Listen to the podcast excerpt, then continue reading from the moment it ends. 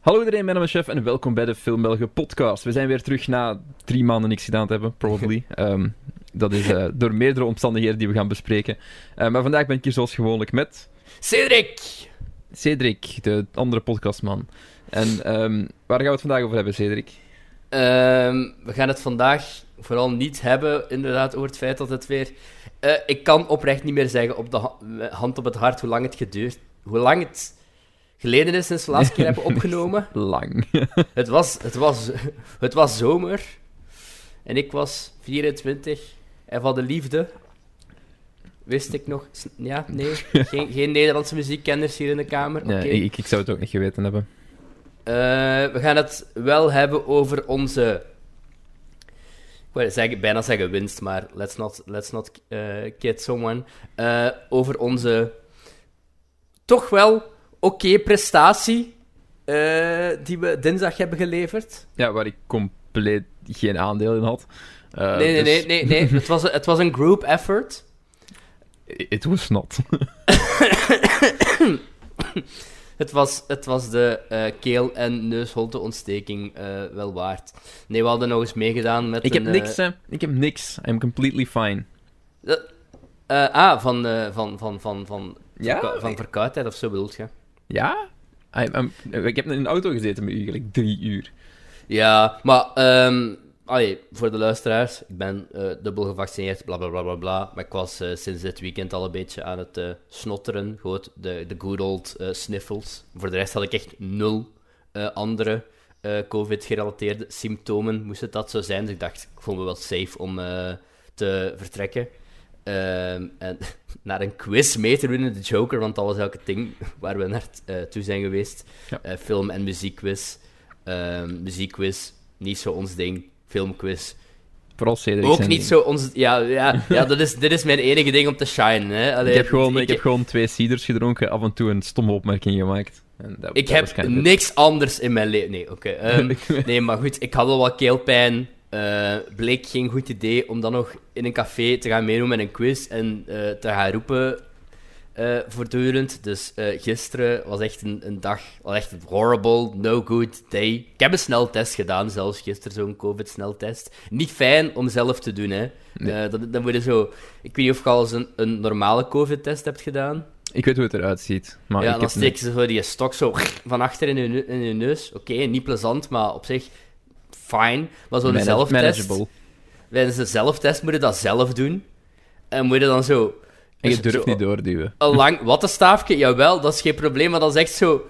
Tot van achter, en je moet dan zo wel ver genoeg. En dat is, ja, je voelt echt... Tot je weerstand voelt, volgens de handleiding. En dan moet je daar zo wat in zitten, frotte 5 seconden. En dan moet dat ook langs de andere neusgat nog eens hetzelfde. Ook 5 keer ronddraaien. En dan denk je van, ja, dit is niet tof. Niet tof. Maar het was negatief. En de dokter zei s'avonds, want ik ben daadwerkelijk nog naar de dokter geweest. Ze zei van, ja nee, dit is gewoon... Een sinusitis die zich aan het omvormen is tot een bronchitis. Dus not fun. Not fun. Maar ja, wat gaan we eraan doen? En mijn punt being, we waren 6e van de 12 op de film en muziekquiz. Ik heb een biertje en we hadden meer dan de helft van de punten. Ja, I consider it a win. Ja, voilà. Leven is door, zeg ik altijd. Ja. Persoonlijk. Filmbelgen. Woe! Het was trouwens met Lennart en Jeff. Ik wou zeggen van Filmenzo podcast, maar... Lennart van Theater Getater. Waar ik normaal gezien... het schiet me net te binnen. Is dat niet de kerel van de videotheek? Podcast? Dat was een hoestje waard. Dat klonk als een sarcastisch kuchje, maar ik zweer het. Het was gewoon... Ongelukkige timing. Nee, Lennart is wel veel te gast op de videotheekpodcast. Ja, daarom was dat ook een grapje. Ja, maar ik leg het uit voor de luisteraars. Ik leg het niet uit. Ik ben niet voor jou aan het mansplainen, Jeff. Ik ben aan het mansplainen voor onze 5 luisteraars. Nee, 2 dingetjes om te promoten. Misschien dat we ze allebei best even doen aan het begin van de podcast. 1 ding dat ik wou promoten, wat me dus nu te binnen schiet, is dat ik normaal gezien... Ja, we zijn 30 september vandaag. Volgende week dinsdag verschijnt normaal gezien mijn aflevering op Theater Getater. Waarin ik gevraagd ben om Moulin Rouge te komen verdedigen. Dus ik heb me daarop voorbereid door 24 uur lang Moulin Rouge te kijken.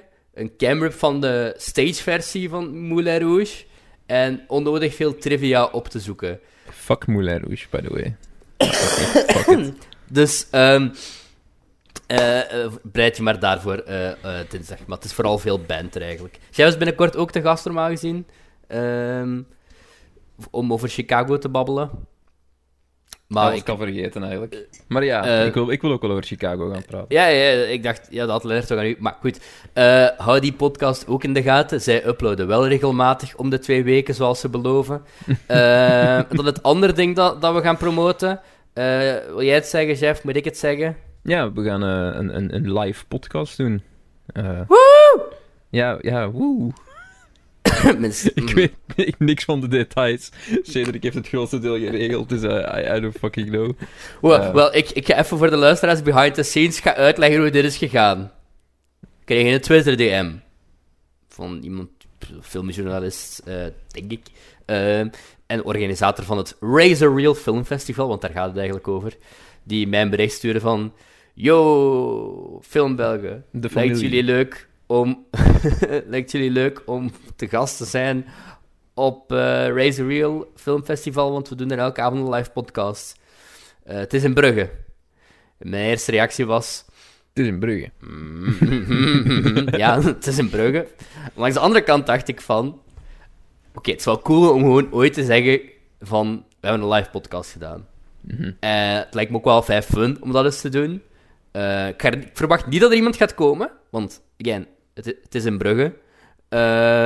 Dus ik ben niet voorbereid op dat er iemand in de zaal gaat zitten, buiten zo vrienden die wij zelf meenemen naar daar. Maar het is dus een ding. Het is op 5 november, dat is een vrijdag. 5 november, vrijdag 5 november. Het is 1 dag. Details, bedoel ik, uur en dergelijke, heb ik op dit moment niet. Ik heb wel gezien dat ze sinds vandaag bezig zijn met hun aankondigingen, aan te kondigen van films die ze gaan draaien, en de rest zal dan ook wel volgen binnen de komende dagen. Dus wij zullen dat wel beide delen op onze social media en whatever. En omdat we allebei zo wel iets hadden van wij twee op een podium? Ik weet niet of het een podium gaat zijn. Het kan ook gewoon een tafel zijn in een cafetaria waar er mensen rondom ons gaan afluisteren. To be fair, I really don't care. Ook niet. Nee, ik ook niet. Maar goed, om het toch iets minder ongemakkelijk te maken, en een gesprek met twee is ook maar een gesprek met twee, hebben we Lennart uitgenodigd van Theater Getater, zodat we elk 3 negatieve kerels op een podium hebben eigenlijk, die positief zijn over niks. Misschien die dag. Ja, nee. Want ik weet al wat het thema gaat zijn. En ik weet al dat we niet positief gaan zijn. Het is wel... Ik vind het... Ik moet zeggen, ik heb mezelf wel een beetje opgeofferd als de brains achter de operation. Ja. Met een thema uitzoeken en zo. Ik denk dat het wel een plezant thema kan worden. Ik zeg niet dat de films die we gaan kijken leuk worden. Maar het thema vind ik wel leuk. Ja, we gaan ook alle 3 iets voorbereiden. Want er zit een voorbereid element in. Dus als je dat wilt zien... Ik ben... lookout. Je weet, ik ben leraar, ik kan niet anders dan huiswerk meegeven. Ja, precies. En zoals, misschien zelfs... alle films die ik moet kijken. I mean, where is the lie? Dus... De aflevering van vandaag was niet echt een probleem, want het waren ook gewoon goede films. Allemaal, denk ik. En ik denk de volgende aflevering op zich ook niet, hè? Mm-hmm, de volgende aflevering... Ik heb er al 2 van de 4 gekeken en ik vond er nog geen ene slecht. Dus dat zit het. Ja, wat dat gaat worden, dat kondigen we achteraf even aan. Want anders hebben we straks niks aan te kondigen. Maar dat gaan we vandaag doen.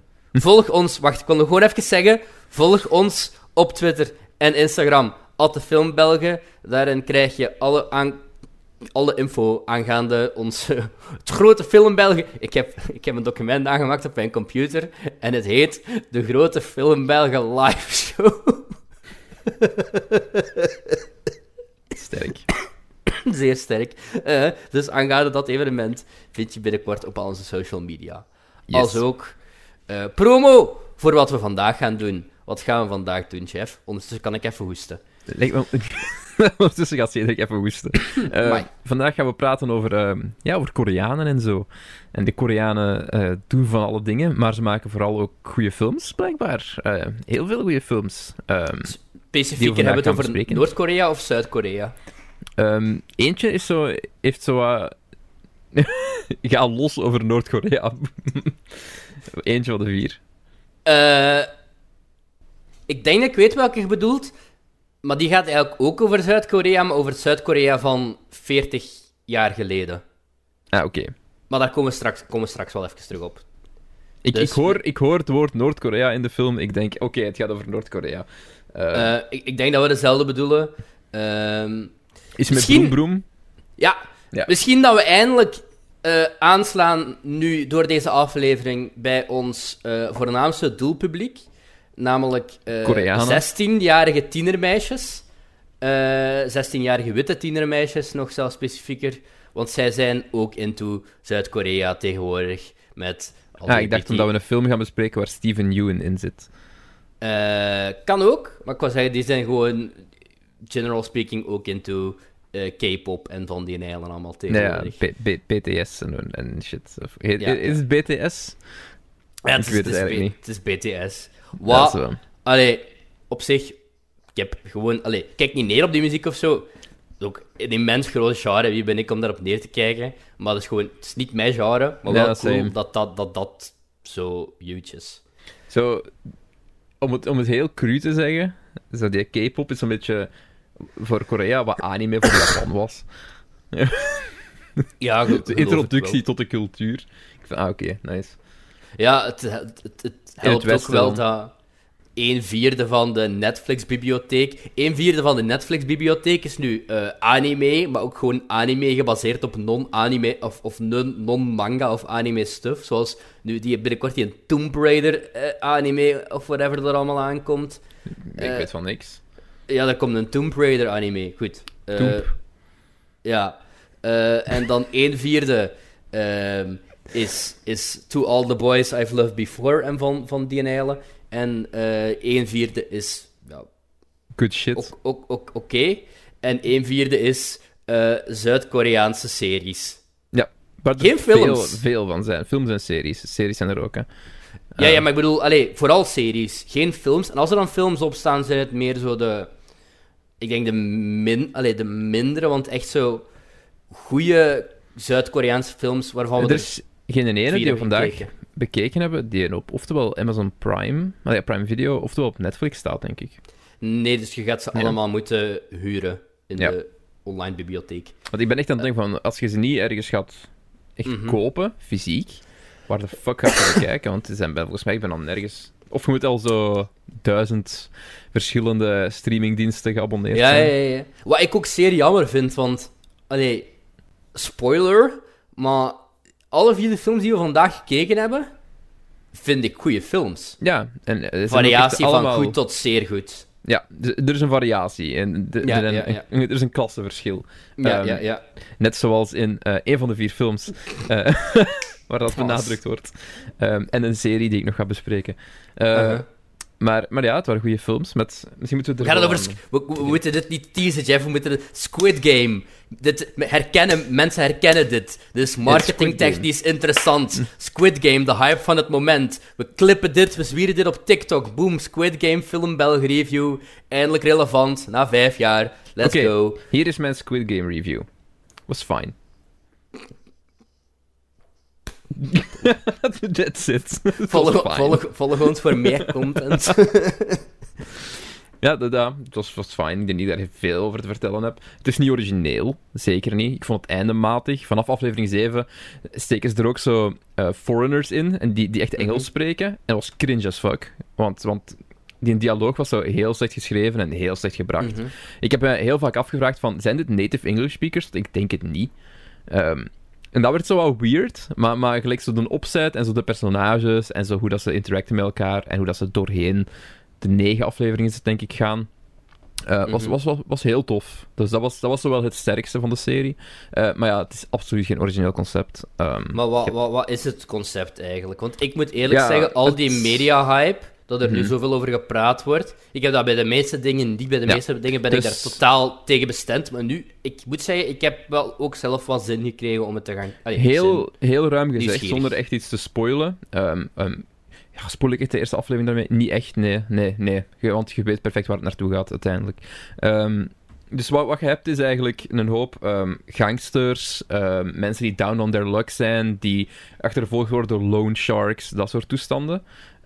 Die signen eigenlijk hun rights away, soort van, op hun lichaam. En die worden ineens allemaal ontvoerd op een nacht. Een stuk, ik denk 400 deelnemers zijn er. Of 200, don't quote me, ik denk 400. En die worden dan een soort van in een grote game show gestopt. Allee, ja, dat wordt niet echt gebroadcast of zo, maar het is een soort van groot spel. Ze moeten allemaal testen doen. En ze moeten denk ik 6 verschillende testen doen. 6 verschillende testen doorlopen. Het zijn niet echt testen, maar het zijn echt games. Dus het zijn ook echt wel spelletjes die ze moeten spelen. Natuurlijk iets is mijn grote pop. Ja, en de twist is natuurlijk... Er is een beetje een lugubere twist eraan. En het wordt meer interesting. En er worden grote realisaties. En het draait een beetje om. Maar al bij al, it's nothing you haven't seen before. Durf ik wel zeker zeggen. Dus ons hoofdpersonage is ook iemand die heel veel geld geleend heeft. En die echt superveel geld nodig heeft. Want ja, hij kan niet meer leven nu. Soort van. En dan wordt hem daar zo mee ingesleurd. En hij is ook duidelijk zo verslaafd aan gokken. Maar ja, en dan leren ze nieuwe mensen kennen binnen die game eigenlijk. En langzaamaan ontdekt je eigenlijk meer achter wat ze eigenlijk daar aan het doen zijn. Wie zijn de mensen daarachter? Waarom doen ze dit? Dat soort zaken. Het grootste probleem voor mij was dat het zijn einde niet mooi binnenkomt. Het einde voelde voor mij... Ik begrijp het. Er is een hele klote slechte twist die ik fucking haat op het einde. Waar ik echt van dacht van... Ah, fuck, you ruined it. Vond ik heel jammer. Het probleem was, ik zag het al aankomen in aflevering 6. Of 7. Whatever, ik zag hem aankomen en ik hoopte echt van... Ze gaan... Doe het niet. Maar ze hebben het wel gedaan. Dat is geen spoiler of zo. En dan... Ja, helemaal op het einde voelde het voor mij veel meer van... We willen graag een seizoen 2 maken. Geef ons seizoen 2. Please. En geen mooi... satisfying einde. Ja. Maar ja, al bij al. Er wordt ook soms... Personages worden wel uitgediept, maar ik had... bij bepaalde momenten en bij bepaalde personages graag iets meer backstory gehad of iets meer gezien. En sommige momenten of sommige plotgebeurtenissen voelden ook heel erg forced aan en geforceerd aan, waar ik van denk van, nu doen ze dit in functie van deze serie om het wat entertainender te maken, maar ik denk als dit real life was, zou het niet gebeuren. Dat soort zaken. Maar al bij al, het is fucking entertainend, hè.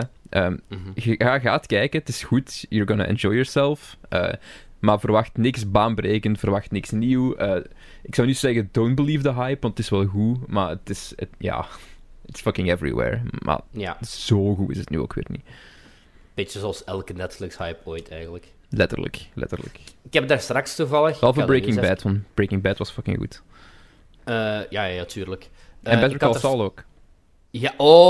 Ja, ik denk dat ik dat... Ik weet niet of ik daar al een loving review van heb gegeven. Volgens mij was ik tijdens onze vorige opname net... Was ik toen al op vakantie geweest, ja of nee? Ik weet het niet meer. Ik zit nu al seizoen 3, denk ik, begin. Oh, dat blijft ook zo goed. Dat is zoveel trager, maar... Allee, het blijft zo goed. Zelfs het laatste seizoen. Ja, je krijgt zoveel tijd met je personages ook. En eigenlijk alles krijgt zo... Alles op zijn tijd, alles krijgt mooi vorm en gevoeld zo die wereld achter, gelijk van hoe dat hem wordt zoals hem wordt. Het wordt allemaal zo, het zit zo goed in. Ik had ooit al daar zo een paar afleveringen van gezien, toen dat zo pas uit was, want je weet, Breaking Bad spin-off. Maar dan is dat eigenlijk, ja, zoals ik zei, de eerste paar afleveringen zijn wel leuk, maar het is zo meer een slow burn. Ik moet ook wel zeggen, het eerste seizoen van Breaking Bad ben ik ook al een paar keer aan begonnen. Ik heb Breaking Bad al wel eens volledig uitgekeken, maar... iets houdt me daar vaak toch aan tegen om dat tweede seizoen verder te zetten. En ik weet niet precies waarom dat zo is, maar ik heb die vibe bij het eerste seizoen van Breaking Bad.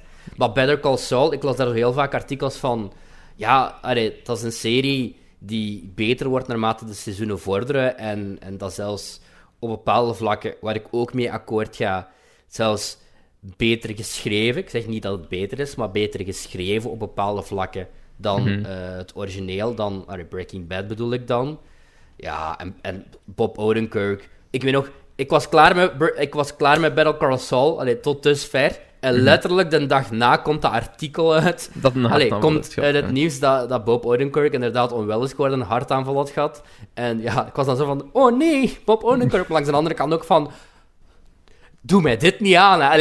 Ik wil weten, want waar dat ons laatste... dat is niet echt een spoiler, maar waar dat ze ons laten op het laatste van seizoen 5, denk ik dat laatste was dat dus ver is uitgekomen. Dat staat toch nog wel redelijk ver vanaf van... waar dat hem is. Het is niks dat niet te vullen valt in één seizoen, hè. Ja, maar er is toch duidelijk nog een groei of een paar life-changing dingen dat moet gebeuren. Mm-hmm. Oké, goed.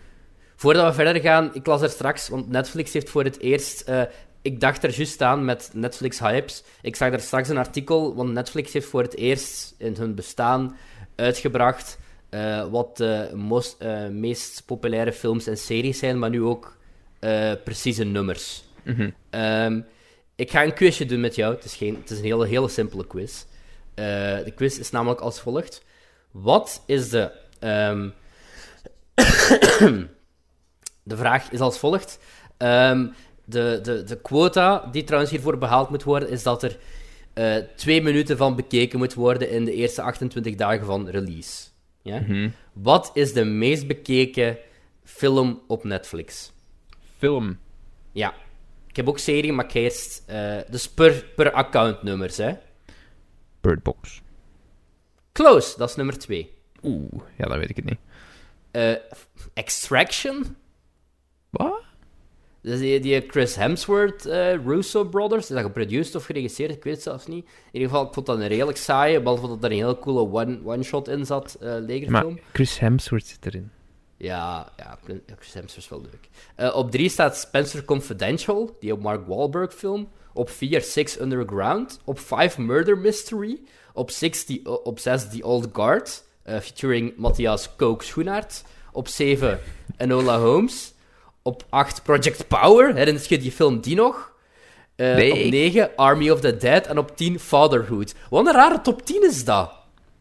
Nee, het enige wat dit mij op zich vertelt... Uh-huh. is dat mensen geen fucking smaak hebben. en dan... Ik ga de serielijst niet overlopen, maar ik ga je wel vragen naar de nummer 1. Wat is de meest bekeken serie op Netflix? Sowieso Friends, toch?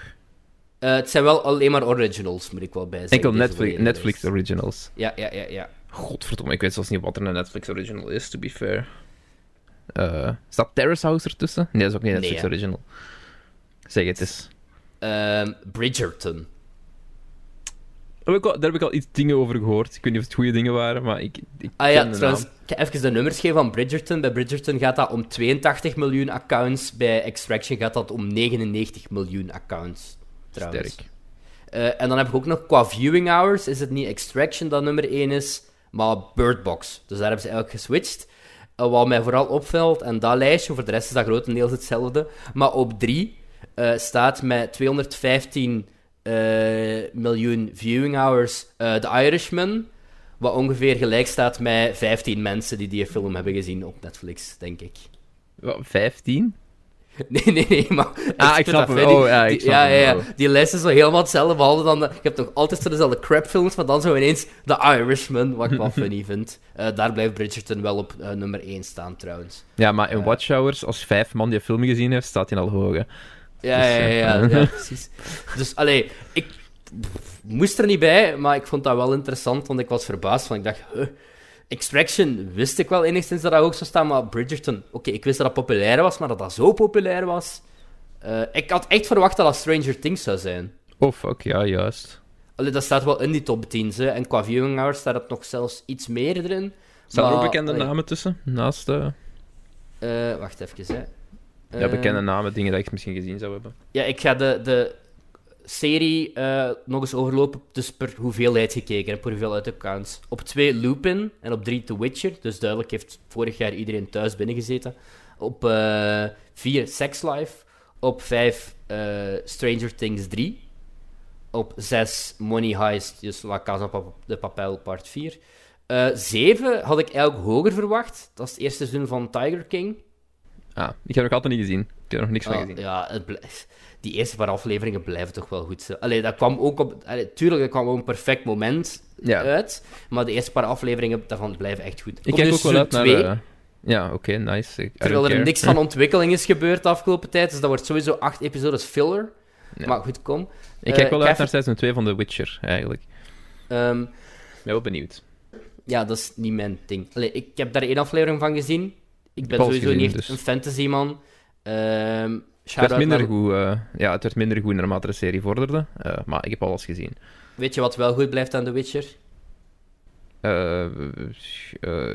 Ik weet het niet. Geralt of Rivia die fuck zegt. Nee, de sets. Shout-out. Ja. Lauren de Beukelaar. Big throwback. Check het vriendenboekje. Op 8, The Queen's Gambit. Op 9, Sweet Tooth. En op 10, Emily in Paris. De Queen's Gambit moet ik nog uitkijken. Ah, vond ik heel goed. Ik weet niet, ik vond dat keigoed, hè. En ik was daar helemaal mee. Maar om een of andere reden zo halfweg... lost interest. En gewoon niet verder blijven kijken. Ik denk als ik het nu terug zou oppikken, dat ik waarschijnlijk wel zou afmaken. Maar ja, eigenlijk Squid Game heb ik dan bijvoorbeeld op één avond gekeken. Ik ben eigenlijk om 7 uur 's avonds begonnen en geëindigd ongeveer 4 uur 's nachts. Ik moest werken de dag erna. Make good life decisions, kids. Maar ja, bo. Misschien moeten we eens gaan beginnen aan het onderwerp van deze aflevering. Ja. Ja, we zijn al een half uur bezig over random shit. Ja, maar zo raken we nog... Ik wil zeggen relevant of zo ooit, maar nee, zo lijken we een voorbereide podcast, Jeff. Zo lijkt het alsof we een sociaal leven hebben buiten ons huis. Ja. Vooral door alleen maar te babbelen over hoeveel shit dat we kijken online. Ja. Ik moet even mijn grote Filmbelgen notitieboekje nog open doen. Ik heb hier notities gemaakt als de pleb die ik ben. Ja, ik moet er ook wel bij zeggen...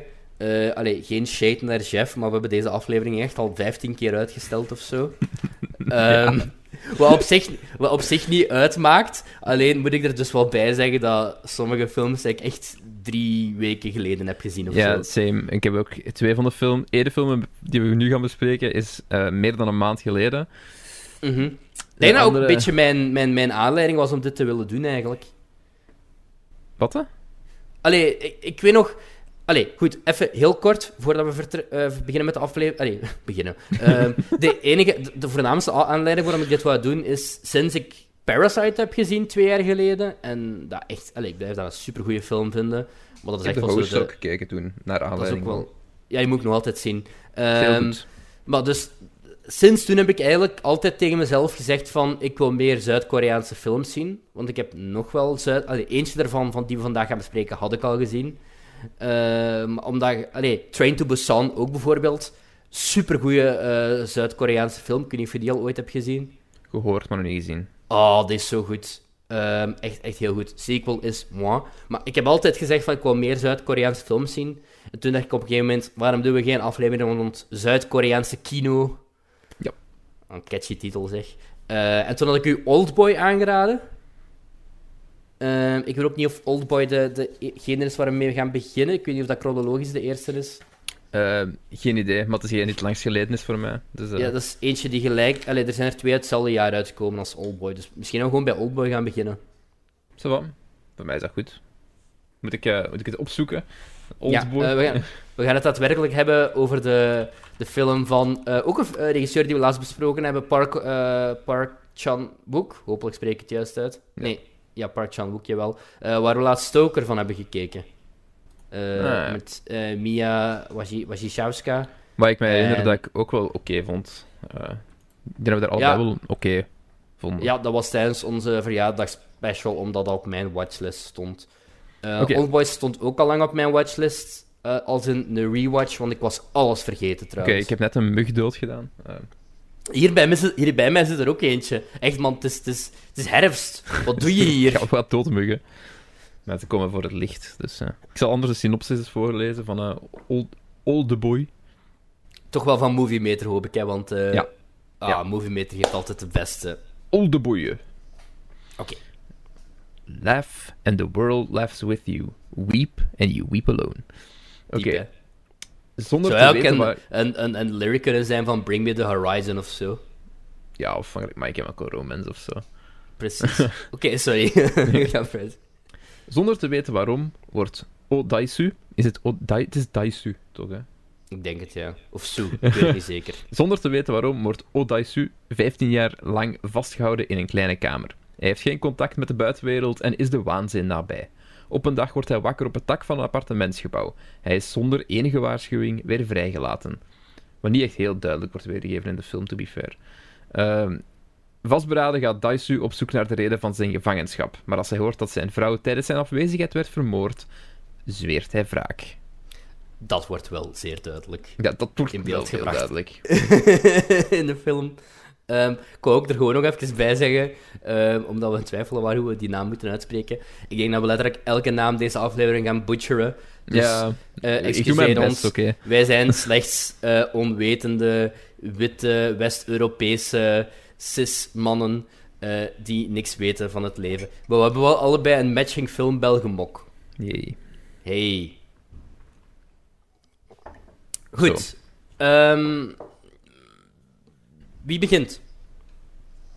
Wat heb ik te vertellen over Oldboy? Ik vond het goed, ja. Oké, volgende film. Niet. Bedankt voor het luisteren. Ik weet zelfs niet meer... Ik ga eens kijken wat voor rating ik hem gegeven heb. Ik denk 4,5. 4,5 of... misschien zelfs 5. Ja, 5 of 5. Oké, ja. Ik vond dat echt belachelijk goed. Mm-hmm. Esthetisch ook gewoon heel, heel vet. Ja, het is gemaakt met een duidelijke visuele stijl. Ik hou... Op zich, ik weet dat het meer convoluted wordt, naarmate het vordert. Maar op zich is het ook redelijk simpel gepresenteerd. Als in... Je weet waarom hij boos is. Je weet waarom hij wraak zoekt. Je weet waarom hij... Allee, ik snap... Je gaat mee door de motions, vind ik. Ik vind dat dat mooi mee wordt weergegeven. En ik ging echt mee in de journey. Ik was helemaal invested in die film. Ik was daar echt compleet mee weg. Maar ben ik daar nog over te... Ik weet niet wat ik daar... Op wat vlak... Misschien moet ik echt nog gewoon stuk per stuk bespreken of zo. Of ja, daar kan ik wel mee helpen, aangezien ik wel zo mijn notities... Ja, als ik gewoon... Je geeft mij iets om over te praten. Ik kan praten over acteurs, over... Ja, ik ga eerst...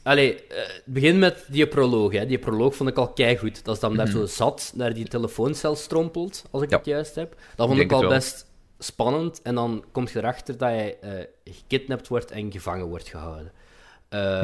Dat wordt ook echt heel excruciating en in detail weergegeven. En ook zo zijn een slow slip-down. Ja, zo duidelijk. Ja.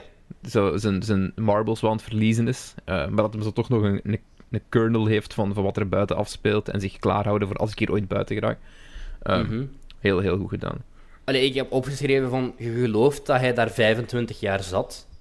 Allee, 15? Je hebt soms... het was volgens mij 15. Ik was al niet meer aan het opletten. Ja, 15. Je gelooft dat hij daar 15...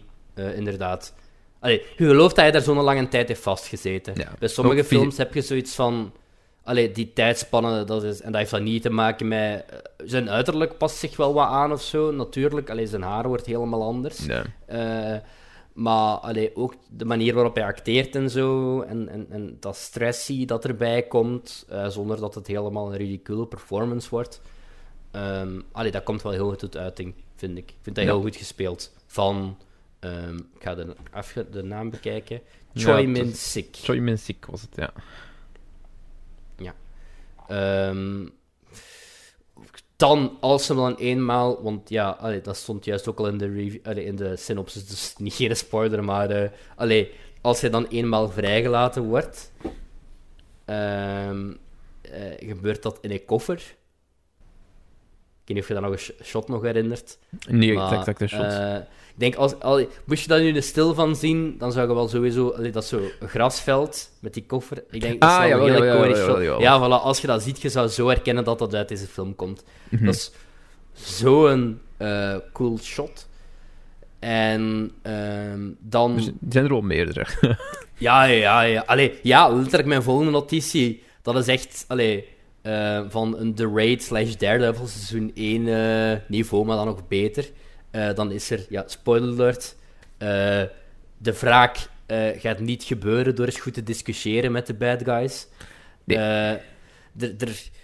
Er wordt iets afgehamerd, deze film. Hij hamert erop dat recht zal zegevieren. En dat heel gebeurt... choreografie ook, hè? Gewoon ja. Daarin. En het coole aan die scène is dat dat er in gang gebeurt. Maar het wordt niet... Ik denk dat bij Daredevil seizoen 1 heb je zo dat gevecht dat, denk ik, langs achter gefilmd wordt. Hè. Dat is ook de hallway scene. Ja, dat is ook een one-taker. Maar hier ook. Maar hier is het coole eraan is... Dat gebeurt sideways. Mm-hmm. En dat is inderdaad qua choreografie, maar ook qua camerawerk. En die scène, set design ook. Die scène ook gewoon, it goes on. Mm-hmm. Dat je echt denkt van... Hoe lang hebben ze hierover gedaan om dat juist te krijgen? Holy shit. Ja, dat is geen 20 seconden. Hè. Dat is... het blijft gaan. Dan... Op een gegeven moment... er is een overarching bad guy in de film. Ja. Meer details ga ik wel niet vertellen over de bad guy, want dat is... Of wat er gewoon gebeurt. Ja. Of ja. Wat de reden is waarom hij gevangen zit, dat is echt... Nee, dat moet je zelf ontdekken. Dat is te... Ik denk als we vanaf hier echt gewoon gaan praten over wat er allemaal gebeurt, dan geven we dingen weg die je weten.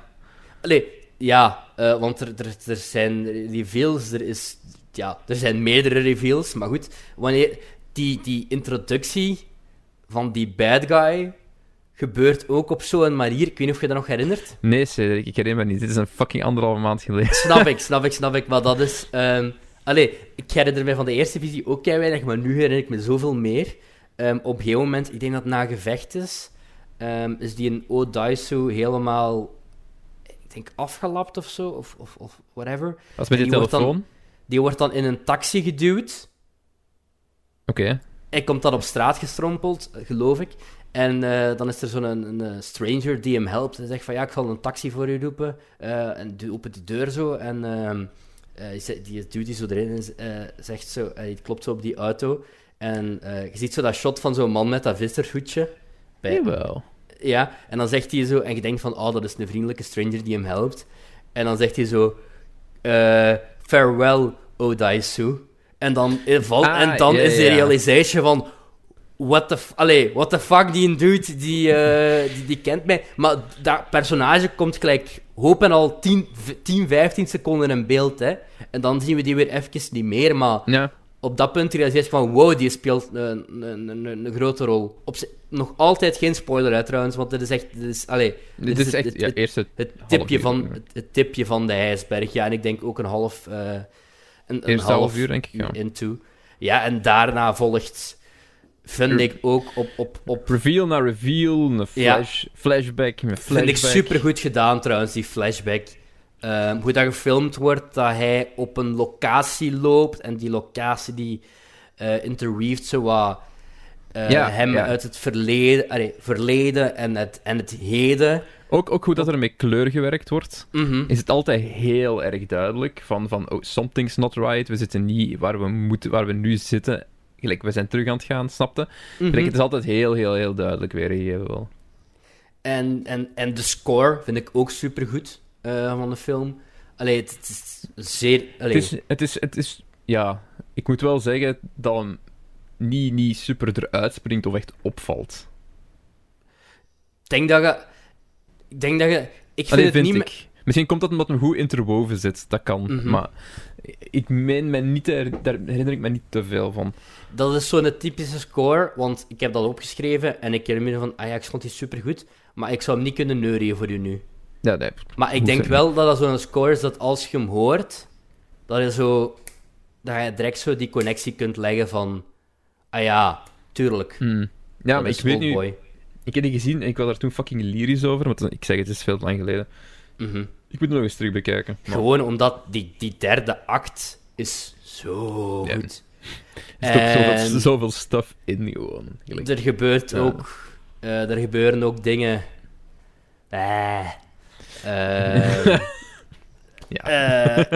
Allee, die reveal, inderdaad, reveal na reveal.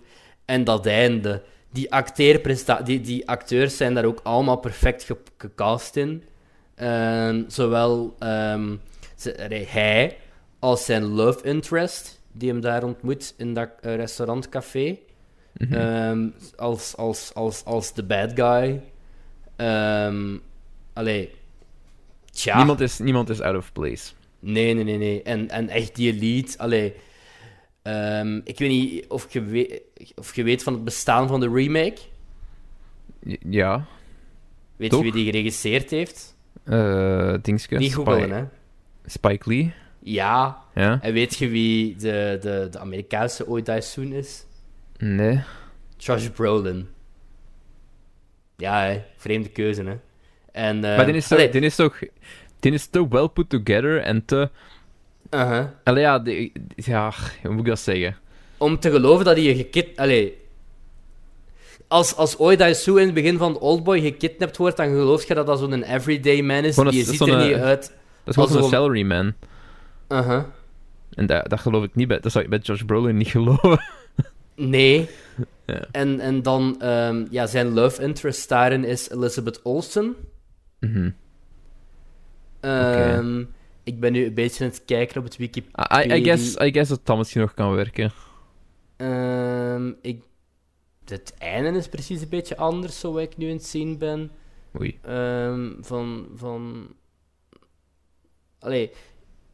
Wat een rare cast heeft dat ook. Dat heeft zo Josh Brolin, Elizabeth Olsen, Charlton Copley, die ik net nog gezien heb in Elysium. Dat is zo... Ding is er een fetish acteur. Hoe is die regisseur nu weer? Die Zuid-Afrikaan. Neil Blomkamp. Blomkamp, ja. Ik vond District 9 heel goed. Elysium Sava, maar volgens mij kan Neil Blomkamp zelfs geen derde acte schrijven met een geweer tegen zijn kop. Dat is niet goed. Maar ook zo Samuel L. Jackson, Pom Clementief, Rami Malek. Gewoon een rare cast. En... Ik weet dat die film echt universally gehaald wordt. Ja, dus natuurlijk wil ik die nu zien. Ik vind ook dat Spike Lee publicly gehaald moet worden. Nee, dat kan echt niet zeggen. Volgens mij heb ik geen enkele Spike Lee film gezien en ik met meer dan 3 sterren heb gereed. Maar, Black Klansman is toch niet... Ja, we gaan deze discussie nog niet eens hebben, hè, maar... Ik vond Black Klansman niet goed, sorry, fuck. Trouwens, ook wist je dat Oldboy is gebaseerd op een manga? Nee. Nee, nu weet je het. Nu weet ik het. Nu weet je manga. Oldboy, geloof ik. Het is wel een Japanse manga, hè? Ja. Maar heb je Malcolm X en Do the Right Thing al gezien? Nee. Misschien moet je die gewoon eens zien. Misschien moeten we een Spike Lee Redemption aflevering doen. Ah, Malcolm X heb ik wel gezien, hè? En hoeveel heb je dat gegeven? Dat weet ik niet meer. Ik heb je gezien toen ik in het middelbaar zat. 2 sterren. Want je haat Malcolm X en alles waar hij voor stond. Ja, maar ik vond dat oké. En ik zeg 3/5, probably. Ik snap wel wat je bedoelt. Ik vind dingen ook niet goed. Dat 5 Bloods. Ik vind ook gewoon elke keer als ik fucking Spike Lee in een fucking talkshow zie, of ik zie die ergens een interview geven, gewoon de afgelopen 4-5 jaar, is dat gewoon zo'n humongous prick. Ja, dat was tijdens de Oscars toen ook wel heel fel. Ik kan die mens niet hebben. Ik kan er niet aan doen. En dat heeft niks te maken met wie hij is, wat hij gelooft of wat de fuck hij doet. Fuck hem. ik moet hem niet. Ja, ik ben eens aan het kijken. Ik moet zeggen, hij is naar buiten gegaan toen Green Book Best Picture won. En ik vond dat op dat moment zo'n beetje van... disrespectful, maar ik denk nu van... Ja, maar Green Book was ook geen Oscar-winnaar materiaal. Ja, misschien is dat nu wel hetgene waarom dat we moeten loven. Maar ik denk niet dat hem naar buiten gelopen is voor de juiste reden, maar... Maar ja, dat doet hij niet. Goed, Spike Lee. Oké, dat was de Spike Lee-bashing voor deze aflevering. Ja.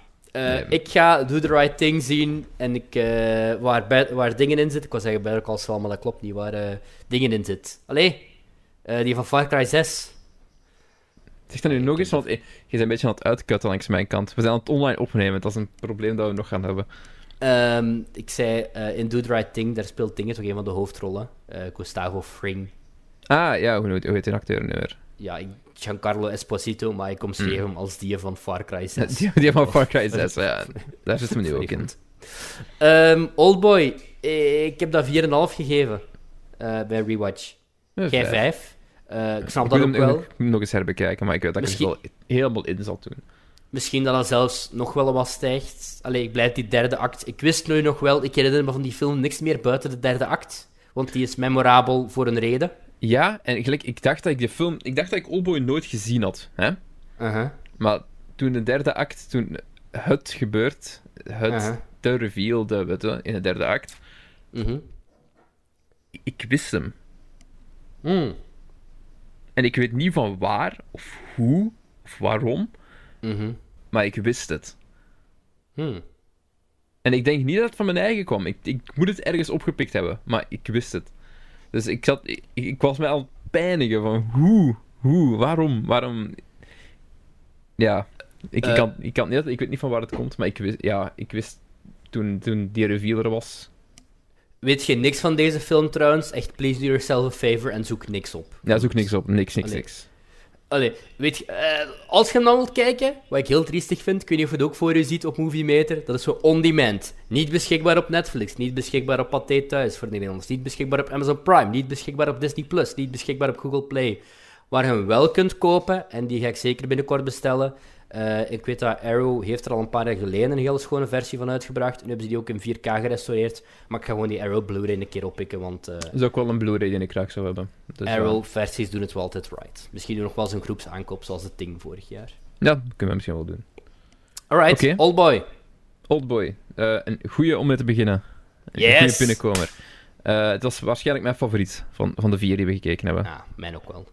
Wat niet wil zeggen dat de rest... Nee, de rest is ook goed.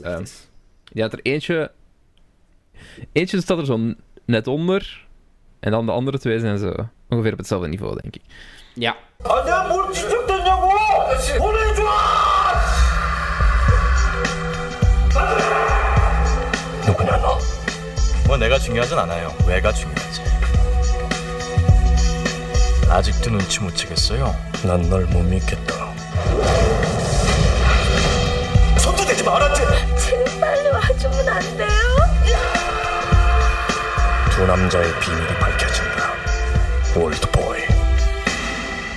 Gaan we chronologisch gezien dan naar de... 2003, dan is het Memories of Murder nu. Ja, ook 2003. Yep.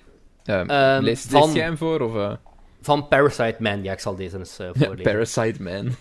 Van Parasite Man... Oh, waarom heb ik dat? Ik heb het even gesloten. Van Parasite Man, starring Parasite Man, want het is dezelfde lead actor.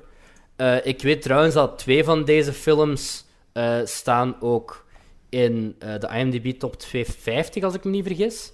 Memories of Murder sowieso, want dat heb ik er straks gezien. Wel terecht, denk ik. Daar ga ik Oldboy denk ik ook wel. Ja. Dat zou ik heel leuk vinden. Ik zal eens kijken. Ja, 8,4 op 10, dat kan niet anders. Niet dat IMDb zoveel voorstelt. Oldboy is top-rated film 69. Nice. Ja, nice. Maar ja, we gaan eens kijken. Nice. Staat Joker nog in de top 50? Fuck Joker. Ik vind toch... 67, nee! Staat hij op plaats 67? Die staat 2 plaatsen hoger dan Oldboy.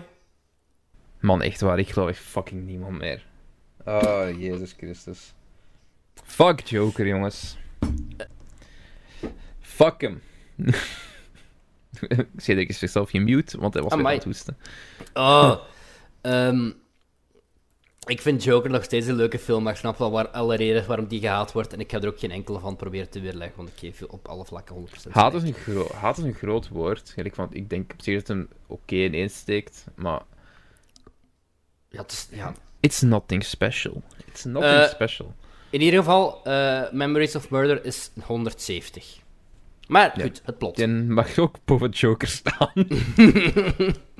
Er zijn zoveel films die boven Joker zitten. Memories of Murder is geregisseerd door Bong Joon-ho. Met in de hoofdrol, dus de lead actor ook uit Parasite, de pa daar, de papa, Song Kang-ho. Ook niet beschikbaar op streamingdiensten, dus moet ik ook ergens online een exemplaartje weten te vinden. Ik weet dat er een mooie Criterion release is. Moest je zoiets hebben van, ja, ik wil $50 betalen voor één film. Als je een VPN hebt, kun je het dan waarschijnlijk wel kijken op Hulu. In de VS. Apparently. Maar... Oké. The worst of them will stay with you. Forever. Opnieuw een My Chemical Romance lyric. Zou zo uit Welcome to the Black Parade kunnen komen. 1986. De provincie Gyeonggi. Het lichaam van een op beestachtige wijze verkrachte en vermoorde vrouw. Dus iets te veel enthousiasme in die serie. Ook zo licht opgewonden aan het tippen. Het lichaam van een op beestachtige wijze verkrachte en vermoorde vrouw wordt gevonden. 2 maanden later vindt een soortgelijke serie verkrachtingen en moorden plaats. Een speciale eenheid wordt in het gebied ingezet. Samen met de 2 lokale rechercheurs Park Do-man en Jo Gong-gu en de uit Seoul afkomstige Sae Tan-joon moeten ze de zaak zien op te lossen. Memories of Murder. Dit is de titel dat ik gezien heb. Dus, komt letterlijk in naar voren in de eerste 5 minuten. Namelijk, we zien het personage van Park Do-man zeker. Allee, het hoofdpersonage in ieder geval. We zien die nergens passeren aan een soort van... Riool, was dat rioolpijp of zoiets? Ja, het is een irrigatiepijp, irrigatiekanaal. Ja. En we zien hem letterlijk een flashback krijgen naar een moord die hij ooit probeerde op te lossen samen met zijn team in de jaren 80. En naar daar gaan we dus terug. De film is ook geschreven door Bong. Want ik denk altijd dat... Bong is de achternaam, hè.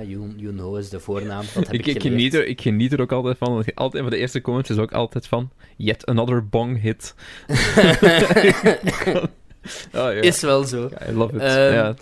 En het is gebaseerd op een reeks moorden. Ja. Die in de jaren 80 daadwerkelijk in Korea plaatsvonden, of 90, ik weet niet zeker, daadwerkelijk in Zuid-Korea plaatsvonden. Die uiteindelijk zijn opgelost. Ja, niet zo heel lang geleden. Ik geloof 2019, nee. als ik dat ze ineens nog een verdachte hadden gevonden. En... Dus, ik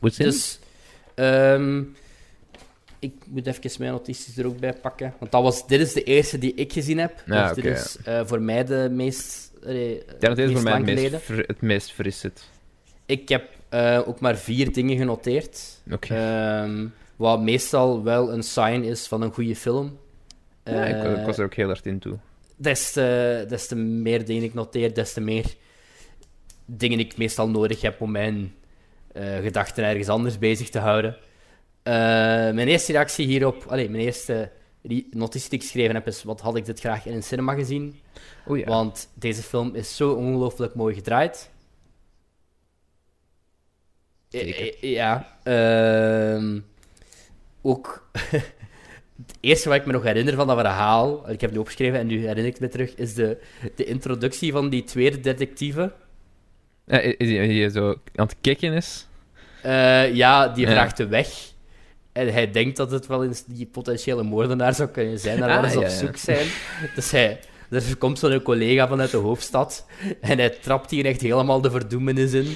Yes. Om dan uiteindelijk te zeggen van... Wou ook zo is dat terugkomt door heel de film eigenlijk. En dat is zo... je merkt dat gewoon, dat is zo... Zuid-Koreaanse humor, I guess. Mm-hmm. Want je merkt ook wel in een later film die we nog gaan kijken... komt dat ook nog heel hard naar voren, zo dat Zuid-Koreaans...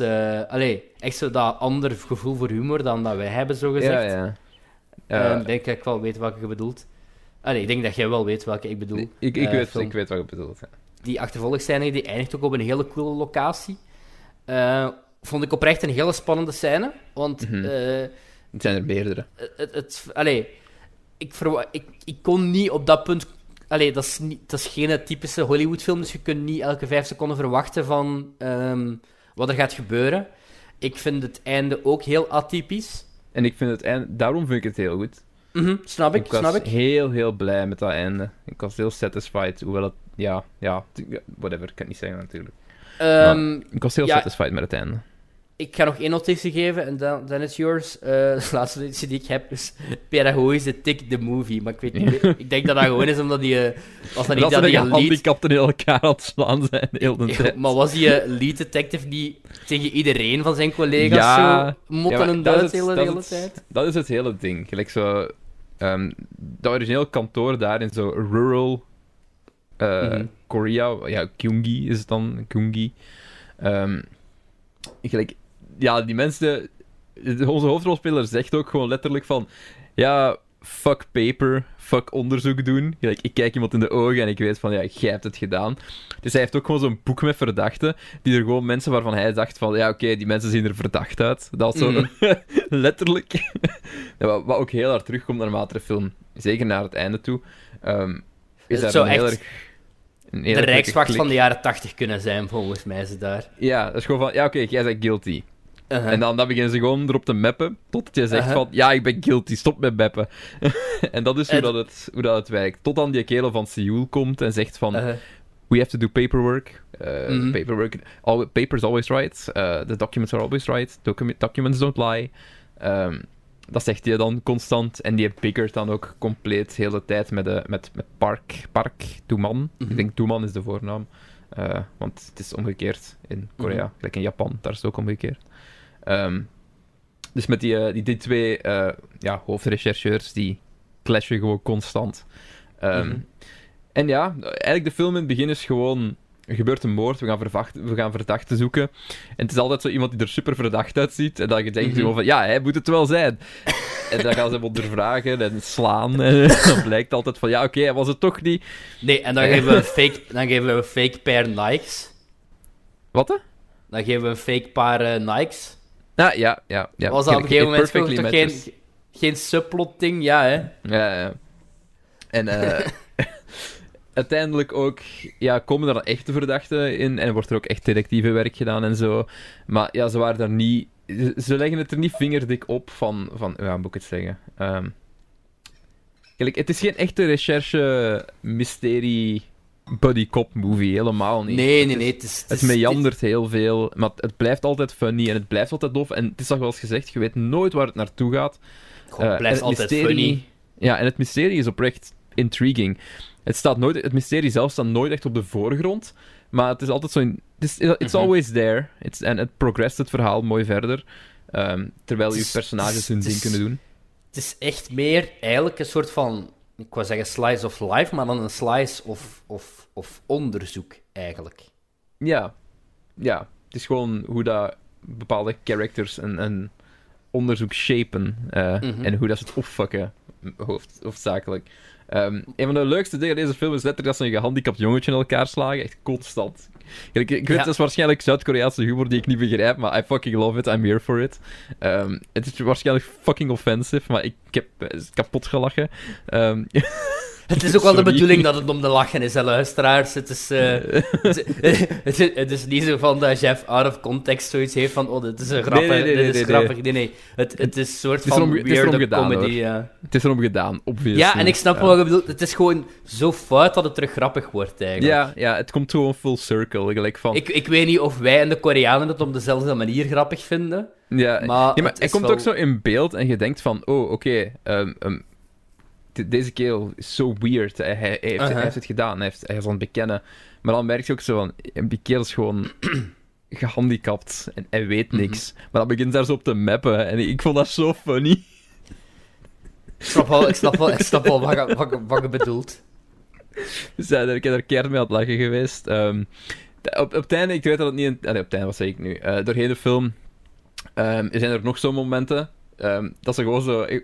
veel te veel agressie gebruiken en gewoon op mensen beginnen slaan zonder reden. Constant, ook. Ja. Maar niet alleen in hun politiekantoor, hè, ook gewoon nee. Ah, die kerel is het. En dan ineens komt er zo'n karate kick in beeld. Ja, maar letterlijk, Die een van die laatste scènes in die een tunnel is, dat zeker?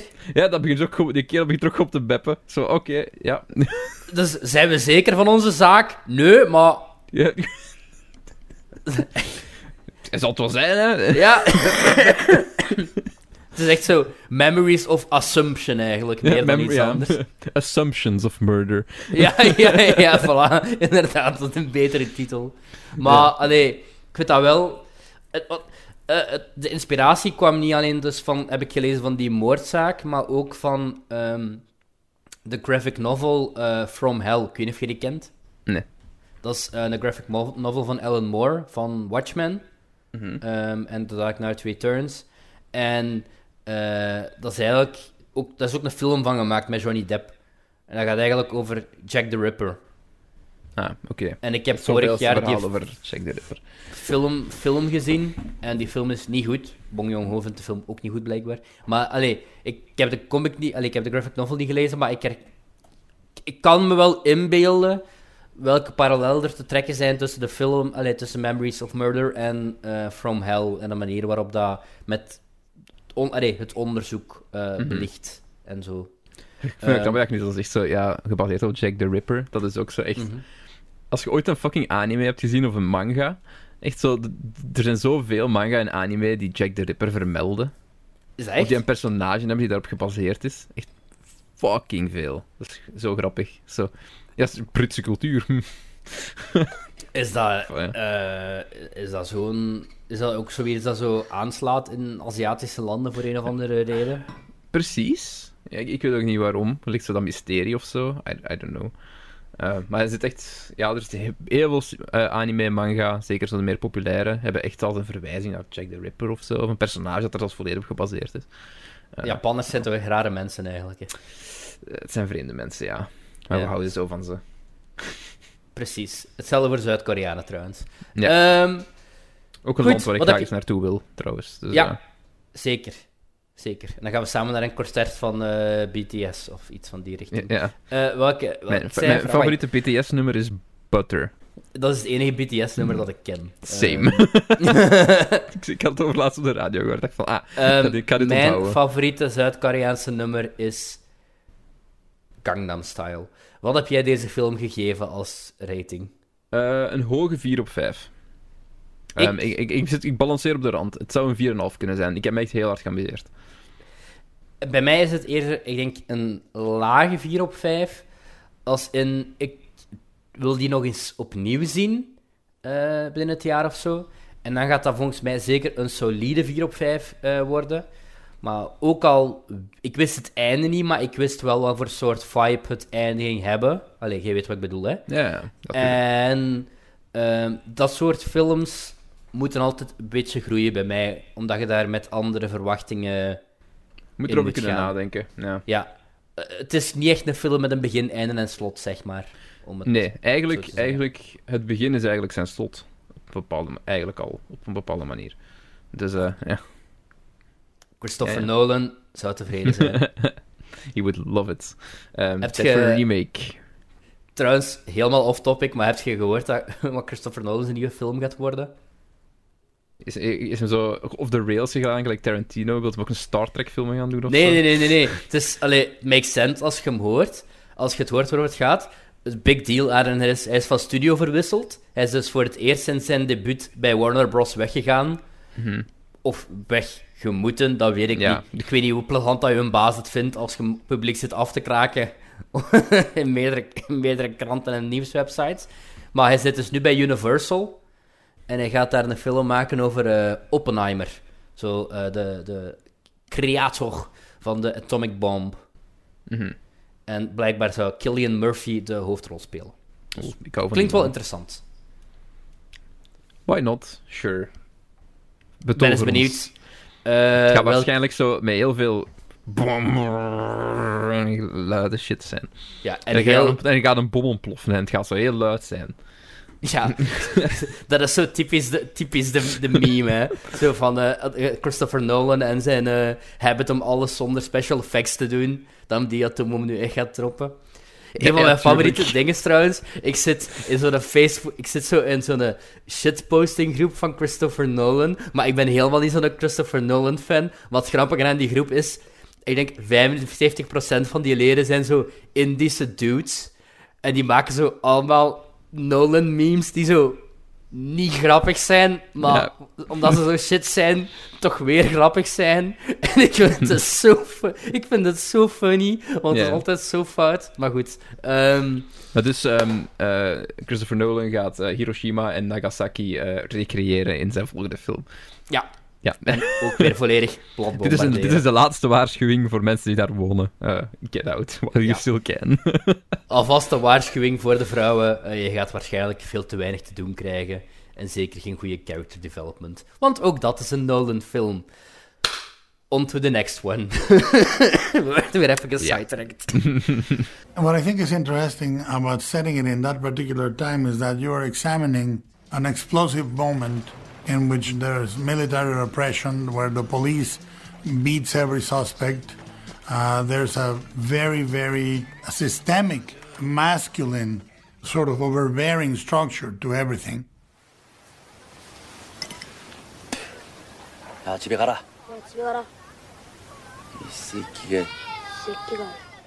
The movie opens with a boy talking to a boy, essentially, because the two characters are infantile. In many ways, they're childish and enthusiastic. But at the same time, you have a group of investigators that have amongst them a brilliant female investigator. Smart, punctual, meticulous, and they choose to ignore her over and over and over again in their investigation. DJ가 그거 틀어주면서 신청자 엽서를 읽어줬는데 태령 홈에서 외로운 남자가 보냅니다. 비 오는 밤 꼭 틀어주세요. Nice! Good idea! Ik denk dat diegenen die daartussen zitten nog... wacht, welke van de twee? Taxi Driver? Ze zijn heel... Ja, het is wel heel close. Dat is 1 jaar daarvoor. Maar, inderdaad. Het is wel degene waar ik mij het minst van herinner. Ah, ik herinner mij hier, om een of andere reden, een van de meest van nog zelfs. Nou, oké. Ik herinner mij heel veel van het... Ik ben een beetje uitgetuned ook, denk ik, tijdens dat tweede deel. En ik heb geen idee waarom. Ik vond het... Ja, het heeft een gigantische tonal shift, hè. In het midden van zijn runtime. En om een of andere reden was ik veel meer mee met het eerste deel dan het tweede. Misschien moet je wel eerst even voorlezen waarover het gaat, want anders... Het is trouwens...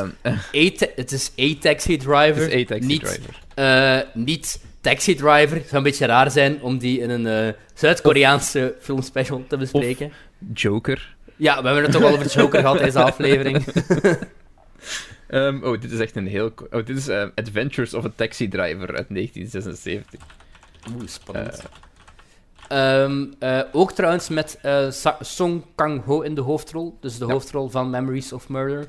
De Koreaanse naam is blijkbaar Taexi Woyun Tak. Taexi Woyunsa. Ja. Trouwens, ook iets wat heel leuk is aan Koreanen. Ze hebben altijd de neiging precies om te denken van... Ah ja, de perfecte voor een runtime voor een film is 2,5 uur. Ja. Zo tussen 2 uur en een kwartier, 2,5 uur. Dat is... En without fail. Allemaal. Please don't. Allee, de goede film, hè. Maar... Ja, please don't. Van ze allemaal... had ik bij deze dus al het meeste. Zo van... It's kind of long. Ik snap wel waarom. Ik had dat bij een ander nog, maar... Jij had dat bij de volgende waarschijnlijk ook, maar daar apprecieerde ik dat, omdat die film dat nodig had in mijn ogen. Ik denk, van de twee films die we nog gaan bespreken, is het volgens mij ook redelijk duidelijk dat dit duidelijk degene meest voor mij was en de volgende het meest voor u. Ik denk het wel. Oké, maar goed. Taxi. Taxi One Shusha. Based on True Events, An Untold Story of a Taxi Driver. Mei 1980. Mansiop is een taxichauffeur in Seoul die zijn jonge dochter alleen moet opvoeden met hoge ziekenhuisrekeningen nadat zijn vrouw overleed. Op een dag hoort hij dat een Duitser genaamd Peter bereid is een grote som te betalen voor een heen- en terugreis naar Gwangju. Mansiop neemt deze baan aan in de onwetendheid dat Peter een journalist is met een verborgen agenda. Hij onderzoekt namelijk de vreemde geruchten omtrent Gwangju. Ik wil beginnen met te zeggen, de genres van deze film worden op IMDb en alle andere websites omschreven als actie, drama en geschiedenis. Als er iets is wat de eerste 25 minuten van deze film niet aangeeft... Dan is het actie en drama. Actie en drama. Je voelt echt aan als zo gelijk... Een comedy. Een comedy? Ja. Echt zeker de eerste helft van de film. En dan in de tweede helft wordt het ineens een fucking oorlogsfilm. Het is een beetje Green Book zonder racisme. Ja. Ja. Allee, ook omdat... Allee, en ook hier is... En hier maar... zit de gekleurde man die de blanke man vervoert. Ja. En Green Book... Spike Lee is al aan het tippen, hè. Dus dat is echt... En ook die poster. Die poster is gewoon... Kang-ho Song. Die is een taxi. Ja, die breed lacht. En wolkjes. Allee, blauwe lucht en een wolkje. En een blije man in zijn taxi. Als je dan gaat kijken, dan dat tweede deel, en achteraf gaat opzoeken wat er eigenlijk echt gebeurd is, is zo van... Ja, dit is helemaal niet zo blij en leuk. Ik moet wel zeggen, ik denk als je dit als Zuid-Koreaan... Ik heb achteraf wat opgezocht. Als je dit als Zuid-Koreaan gaat kijken en je leest alleen maar het woord Gwangju... iedere Koreaan... Allee, trust me. Iedere Koreaan weet waarover de film gaat gaan. Maar iedereen die niet van daar is, en vooral zeker iedere westerling, denkt van... Leuk, een Zuid-Koreaanse comedy over een man in zijn taxi. Leuke taxi trouwens, groene taxi. Hij pikt de klant in van een andere taxichauffeur. ja. Veel geld verdienen voor mijn dochter. We doen het echt heel stom klinken, maar het is goed geacteerd, het is goed gemaakt. De comedy is goed. We zijn nu trouwens puur bezig over de eerste 25 minuten, hè. Dus hij heeft die kerel in zijn taxi uiteindelijk dan. Het begint zelfs met zo'n quirky scène van... Oh nee, er rijdt iemand tegen mijn spiegel. Dat gaat veel geld kosten. en ruzie maken met een klant en een zwangere vrouw. Mm-hmm. Dus dat herinnert mij ook nog allemaal. En ja, uiteindelijk heeft hem dan die kerel in zijn taxi. Hij pikt die van een andere taxichauffeur, want hij zou 100.000 won krijgen. Ja, weet je hoeveel dat is trouwens? Ik weet dat ik dat opgezocht heb. Ik weet dat het like €100 is nu. Wacht, volgens mij was het... Ik heb er geen dingen bij geschreven, maar volgens mij is het €565. Allee, dat was schuld dat hij had. Ah nee, wacht, hè? Nee. Dollar. Oké, nevermind, zeg maar. Maar goed. Het was... Ah nee, 73. Dan weet ik niet wat ik hier... 565... of dat hij 100.000 won zou krijgen... En hij had 565 schuld of zoiets. In ieder geval, hij had huurschuld. Want natuurlijk, als je 3 maanden huur niet betaalt, mocht je daar blijven wonen. You don't get evicted. Dat is geen ding. Maar hij is wel een weduwnaar met een dochter, dus... Ja, dus... hij heeft die kerel in zijn auto. Hij zegt dat hij Engels kan, maar hij kan eigenlijk helemaal geen Engels. Dus hij kan compleet niet communiceren met die kerel. En dan heb je zo 10 minuten awkward rit. Mm-hmm. Awkward ritje richting Gwangju, waar dat ze zo'n hoop... militairen tegenkomen. En dan weet je ook wel van... It shifts. Echt, jongen. Dat maakt echt zo'n turn van zo'n quirky dramedy naar zo'n journalistendrama eerst. Ja. Op zo'n 5 seconden. Want de film komt letterlijk tot een halt, omdat er een wegblokkade is. En ja, ik wil dat er hier een Belgische remake van gemaakt wordt met Rudy Franks die naar Molenbeek gaat. En die door zo een Turkse taxichauffeur rondgereden wordt. Dat zou zo geweldig zijn. Moet dan zo de Turkse taxidriver zo gespeeld worden door Kamal Karmach of zo? Ja, die maakt ook niet altijd grapjes. Dat is wel Marokkaan, toch? Kamal Karmach? Oh ja, excuses. Ja, Marokkaan. Nee, het was mijn ding. Jij zei Turks, zei Marokkaan, maar dus ja, goed. Misschien ook wel handig om te vermelden is dat dit gebaseerd is op een waar gebeurd ding. Ja. En dat was dus het ding waardoor jij het er straks had, denk ik, over Noord-Korea. Ja. Blijkbaar was Zuid-Korea tot de jaren 80 niet heel chill. Veel armoede, veel honger, veel studenten. Want ze eigenlijk soort begonnen als, geloof ik, studentenprotest. En dat was echt een heel groot studentenprotest in Gwangju, dus. Ja. Van de studenten versus de overheid eigenlijk. Wat in de film ook gebeurt, is Gwangju wordt echt helemaal afgesloten. Maar echt helemaal. Het is enkel door te liegen en een beetje te spelen op de goodwill van bepaalde soldaten die eruit binnen geraken. Hij lult zichzelf gewoon binnen. Want eigenlijk de rest van Korea, en dat is achteraf ook nog heel lang zo geweest, wist eigenlijk niks van wat er daar gebeurde in Gwangju. En je moet het maar eens opzoeken op het internet, op Wikipedia, want het was redelijk gecompliceerde geschiedenis die daarachter schuil ging. Ik geloof dat het ook tot eind jaren 90, begin de jaren 2000, het ook nog officieel verboden was om het over die protesten te hebben. Dus dat er echt een zwijgplicht op fun fact, hoor. Het is niet echt een fun fact, maar...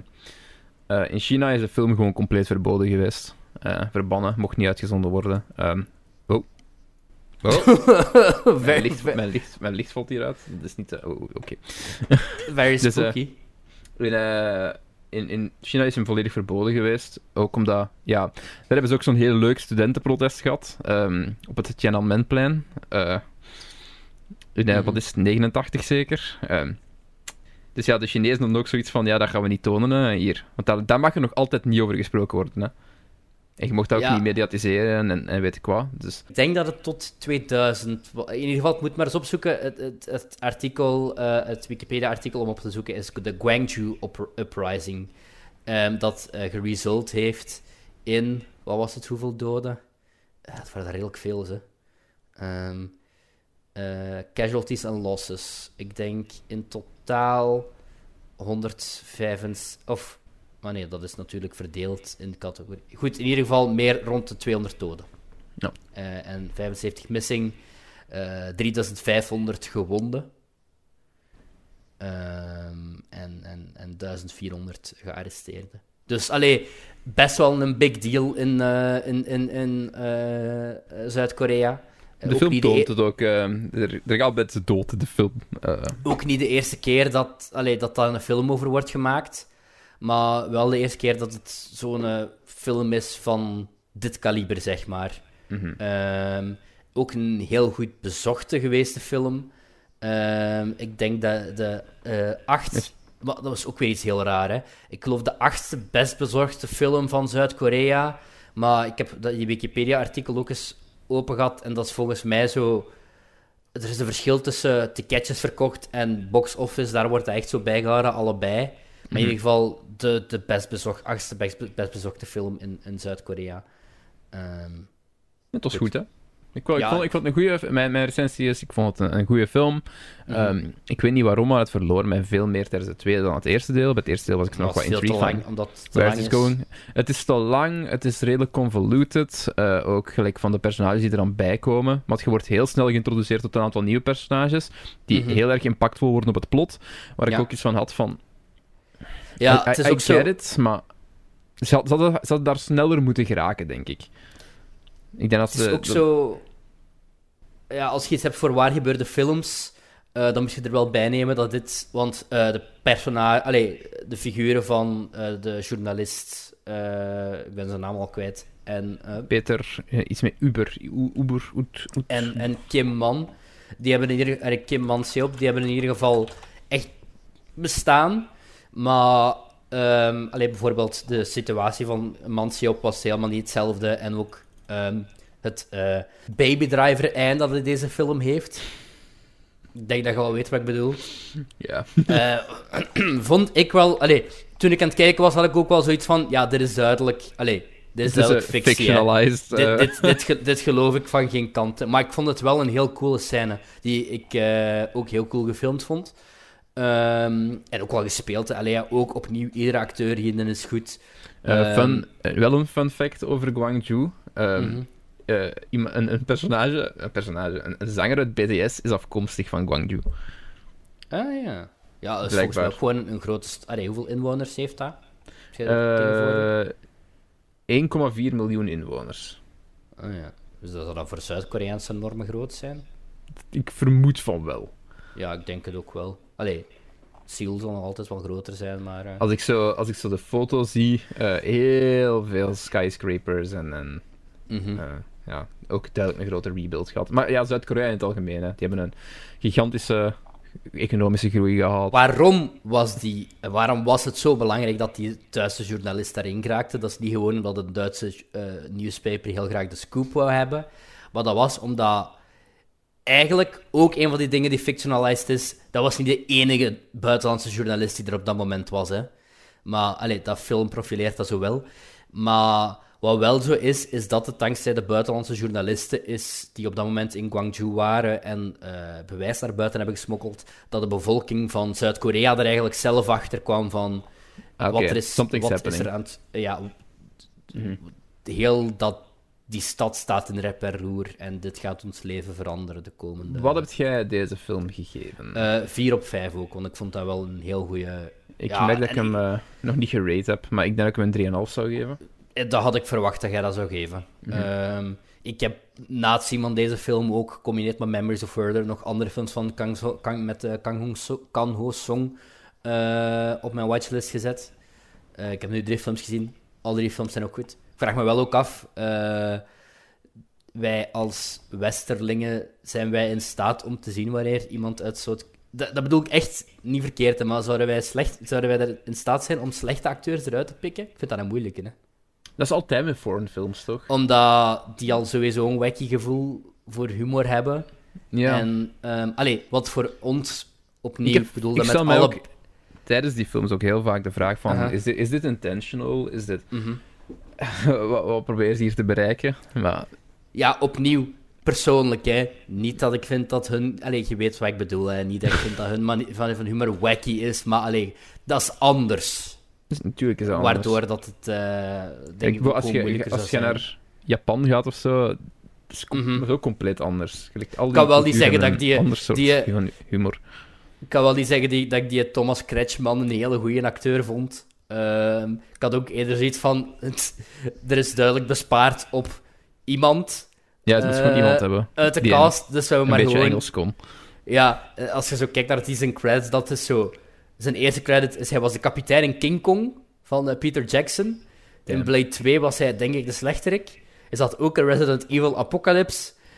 En hij zat in Hitman Agent 47. Oh, dan weet je van... Speelde hij Agent 47? Nee, dat was dingen, hè. Dat was toch... was dat die niet van Game of Thrones? Ik weet niet. Waarom is Jason Statham niet Agent 47? Die lijkt Rupert Friend. Ja, nee, dat zou te makkelijk zijn, Jeff. Ja, oké. Over Jason Statham gesproken. Weet je dat er een Expendables 4 aankomt? Met zijn personage in de hoofdrol in de plaats van Sylvester Stallone. Ah, ik wou net zeggen, komt Sylvester Stallone terug? Ja, maar het is een spin-off eigenlijk rond Jason Statham zijn personage. En het heet... dat is toch de working title. Het heet, omdat dingen zijn personage erin heet Lee Christmas. Dus volgens mij heet het letterlijk Expendables A Christmas Story. Nice. Ik hoop dat het ook daadwerkelijk een kerstfilm wordt, want dan ben ik 100% aan boord. Als het A Very Expendables Christmas wordt. Gimme! Promise me, you're not alone. 여기 걱정하지 마시고!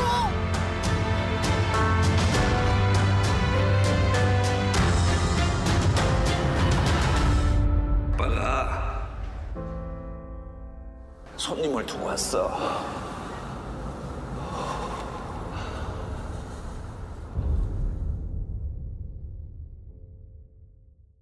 Op naar de volgende op de lijst, de laatste op de lijst ook. Burning. Ik zal hier het plot even van voorlezen. Een Amerikaanse... Ik ben even... waarom zijn er zoveel films met Burning erin? Een Amerikaanse film... Not sure? Of een Zuid-Koreaanse?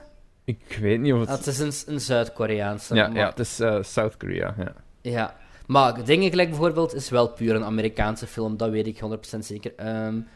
Minari, ik weet niet of je die gezien hebt ondertussen. Ook met Steven Yeun. Heel goede film.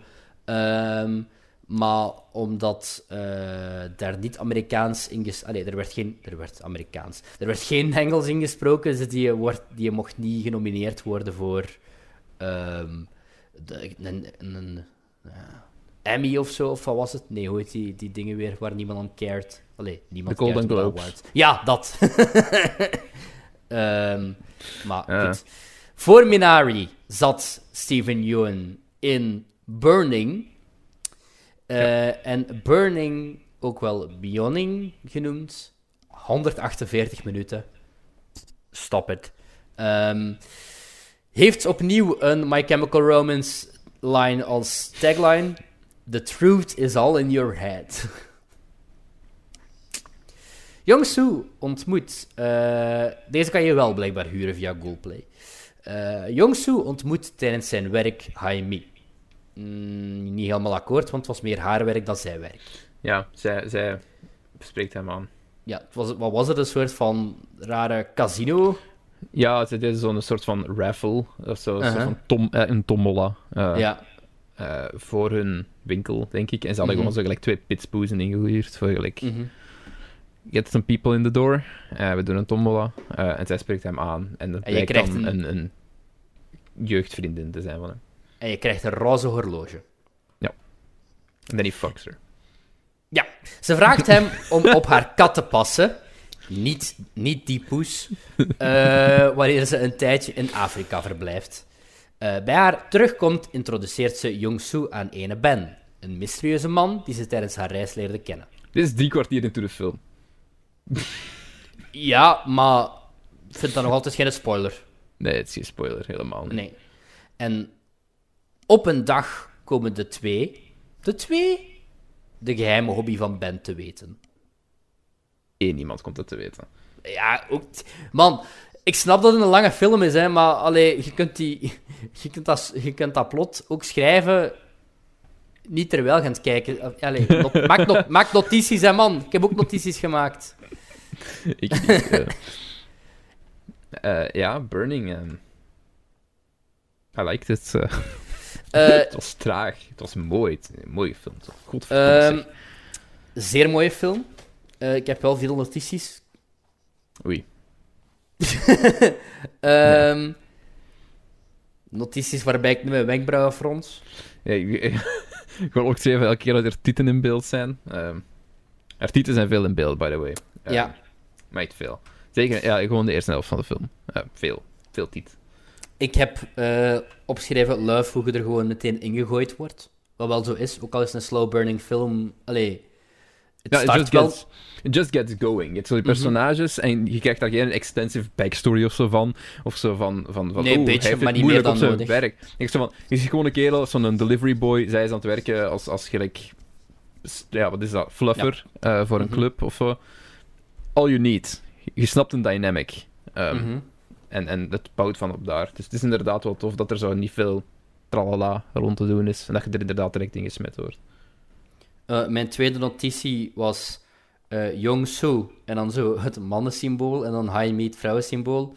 Maakt dat sens met de film, of heb ik gewoon iets opgeschreven waarbij jij zoiets hebt van... Question marks. Ja, dan ben ik het ook vergeten.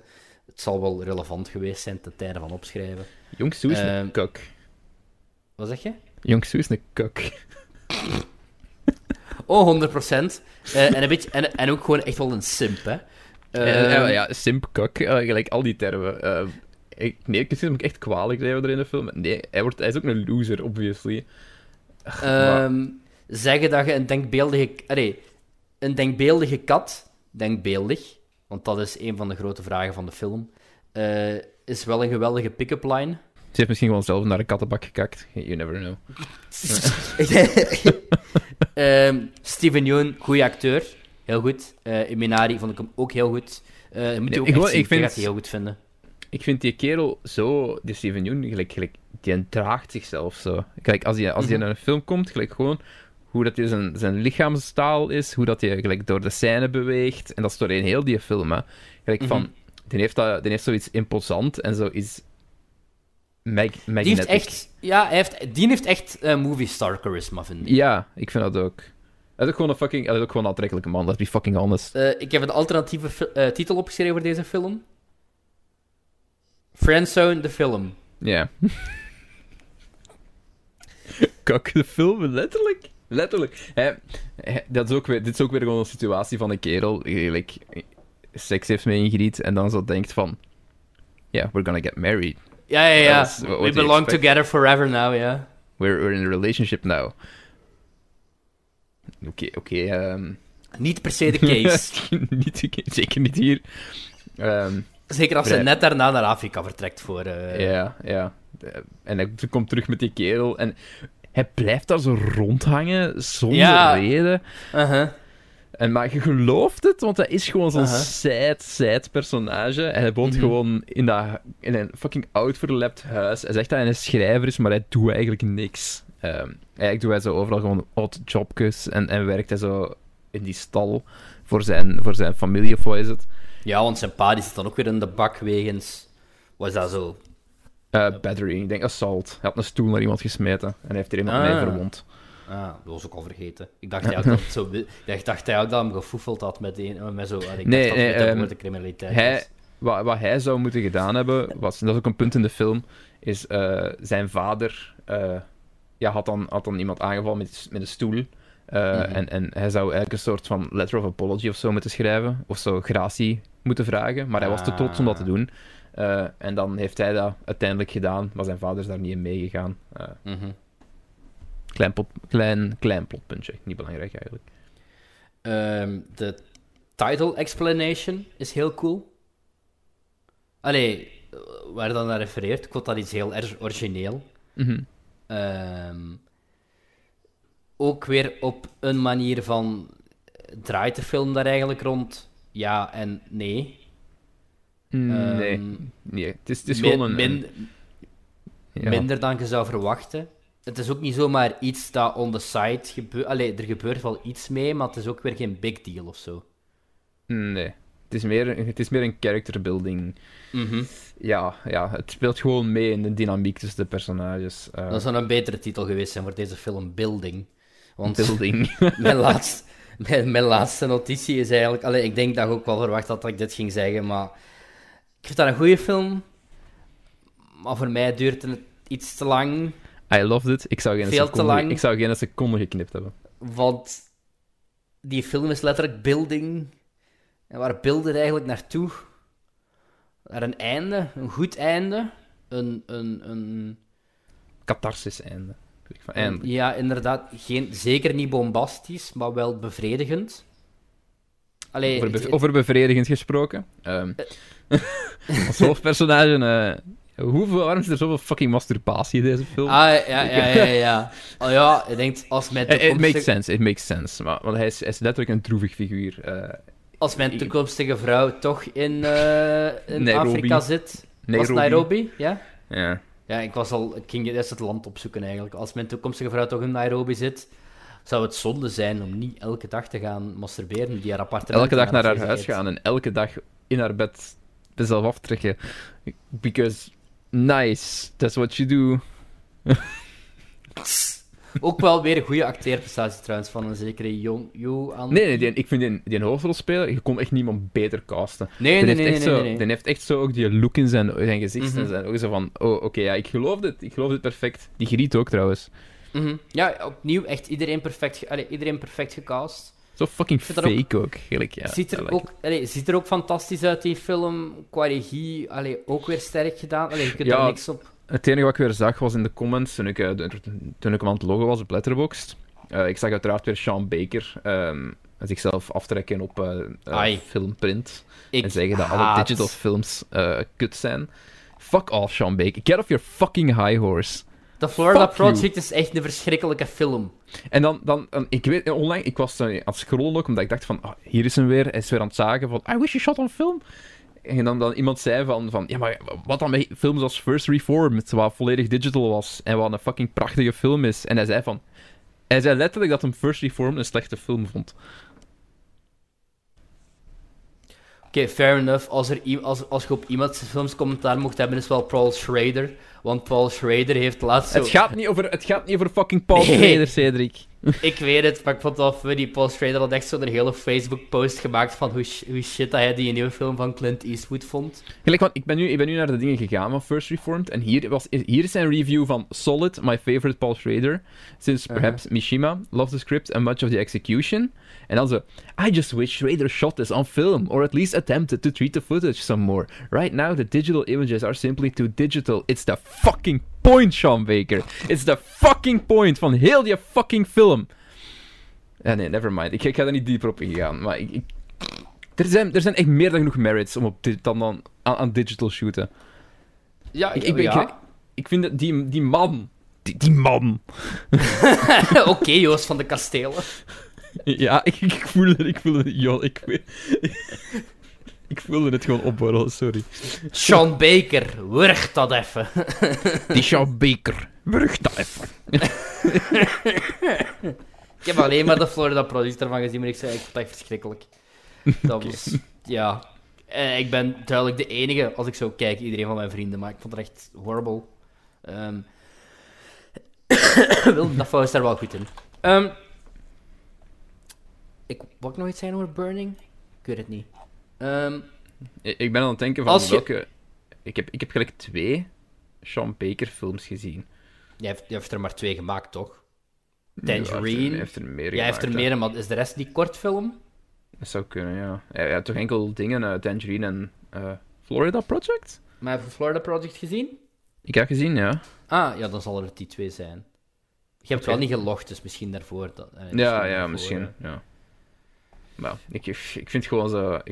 Die kerel, ik zie het echt overal opduiken. Oh, is Tangerine niet geschoten op een iPhone? Ja, toch? Ik denk dat ook, ja. Volgens mij is er ook zoiets met Florida Project. Ik begrijp het allemaal niet zo. Ik weet terug wat ik wou zeggen. Project was shot on 35mm, oké. Ik weet terug wat ik wou zeggen. Ik wou zeggen dat iedere filmmaker vanaf nu zijn films moet schieten zoals The Room. Op zo'n handycam gewoon. Nee, dat is het ding van The Room. Tommy Wiseau wist niet wat hij moest pakken. Dat zit ook in The Disaster Artist, heel leuke scène. Hij wist niet wat hij moest pakken, dus hij heeft dat... Dus The Rooms hebben dat gelijktijdig geschoten. En op film, en op digitaal. Nice. Ze hebben gewoon allebei die camera's gehuurd. Een movie for the ages. Ja, echt wel. Yeah, principal photography for Tangerine took place... Ja, juist, dat is waar. Dat is volledig op iPhone en op... Yeah. Dat is letterlijk de hele gimmick van die film. Voor de rest was het ook niet zo'n hele goede film. Ik krijg wel goede reviews, dus ik kan me daar niet over uitspreken. Maar ja. Whatever. Oké, ik heb nu al mijn haat over Sean Baker en Spike Lee uitgesproken. Ik vind het leuk hoe we na het bespreken van elke Zuid-Koreaanse film vandaag totaal off-topic gegaan zijn naar een Hollywood-regisseur die verder totaal niks te maken heeft met deze film. Maar, als jij dit zou moeten raten, wat rate jij Burning? Ook een hoge 4. 3,5. Hoge 3,5 weliswaar, want ik vond het wel een heel mooi film. Maar tempo, niet mijn ding.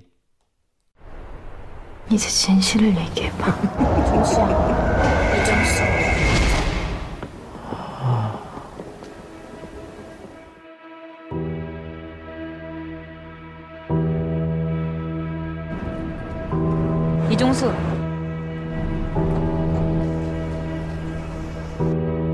맞네 여긴 나의 하나뿐인 친구 이종수 벤이라고 합니다 혹시 무슨 일 하시는지 물어봐도 돼요?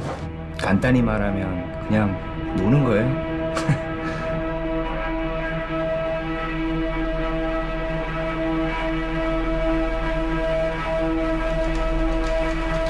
저 사람이 왜 만나는 것 같아요?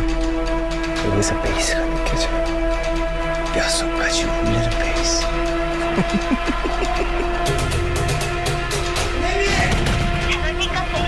혹시 혜미하고 연락되세요?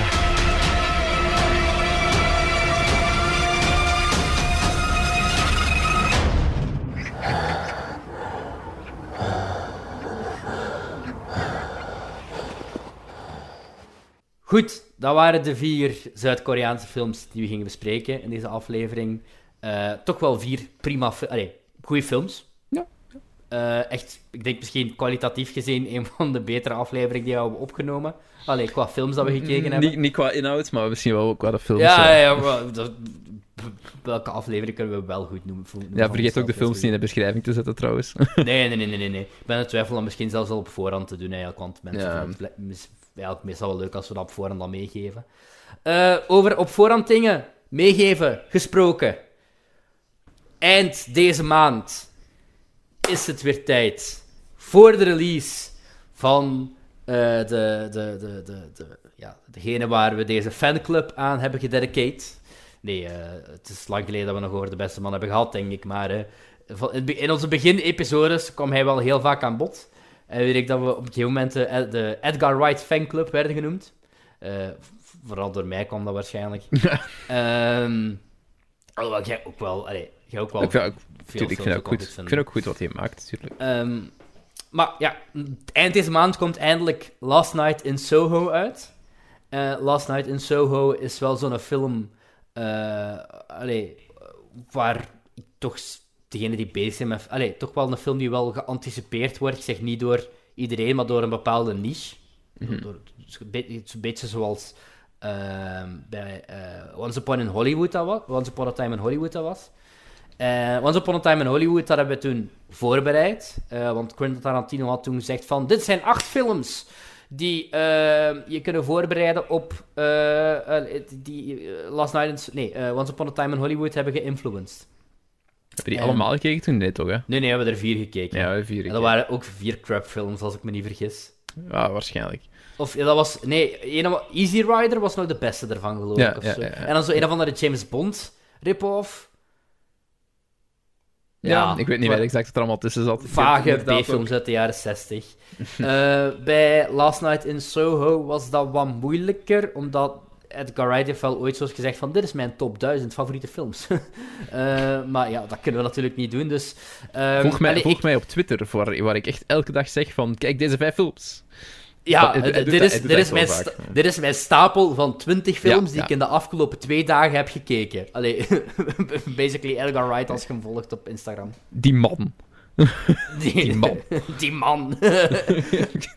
Ja, het gaat geen fiasco zijn deze keer. Dus wat we gaan doen is inderdaad ook gewoon terug films kijken die rechtstreeks inspiratie waren voor Last Night in Soho. Ik heb er al 2 gezien ondertussen en ze waren allebei goed, dus op dat vlak... We're safe. Misschien dat er nog een shit ertussen zit. Wie weet. Ja, maar... ik wou zeggen, welke 4 films we gaan kijken. 2 films die ertussen waren. Ik ga ook gewoon zeggen welke films dat waren. Dat waren de 2 films die toen bij de aankondiging van de film gezegd waren dat directe inspiratie waren. Dat zijn Don't Look Now en Repulsion. Ja. Waar we een aflevering waarin we zeker niet gaan vermelden hoe problematisch Roman Polanski is. Maar wat gaan we dan ook nog erbij kijken? Een jaren 60 horror-thriller. Ik heb hem al gezien ondertussen. Die al heel lang op mijn radar stond. Die zich ook voor een stuk afspeelt in Soho. Waar ook in Edgar Wright's top 1000 stond. En dat is de film Peeping Tom. Die gaan we dus ook kijken. Want die past thematisch ook wel bij de film. En wat gaan we ook nog kijken? Edgar Wright's eerste film, niet Shaun of the Dead, maar Edgar Wright heeft ooit een beetje gelijk Following van Christopher Nolan. Dat heb ik ook al gezien. In zijn free time met vrienden, je kunt die trouwens vinden op YouTube, met zijn vrienden / medestudenten, ooit een parodie-achtig comedie-ding gemaakt. Dat hij grappiger geworden is. Genaamd A Fistful of Fingers. En die gaan we dus ook kijken. Heb ik opnieuw ook al gezien. Ik heb hem al gezien ook. Ter voorbereiding van Last Night in Soho. Die ik eigenlijk ook al gezien heb, want het waren de PNB Party Film Days. En ik heb de afvalpremière gezien, net zoals heel half mijn Letterboxd lijstje. Maar, het enige wat je moest doen is zo een bankrekening openen bij PNB Party. God no. Stel je voor dat je bij Fortis zit. Ook ik beloof... volgende aflevering volgt mijn zeer spoilervrije review daarvan. Maar ik ga niks spoilen. Allee, en nu niks zeggen. Oké. Dus daarna, ja, ik wou nog juist zeggen, na die aflevering volgt nog onze jaarlijkse Halloween special, die voor één keer eens gaat vallen op Halloween, daadwerkelijk dit jaar. En daarna dan onze live aflevering op trouwens, 5 de komende twee worden ook terug IRL opgenomen, normaal gezien. Hopelijk, dus dan moeten we niet meer dit doen. Mm-hmm.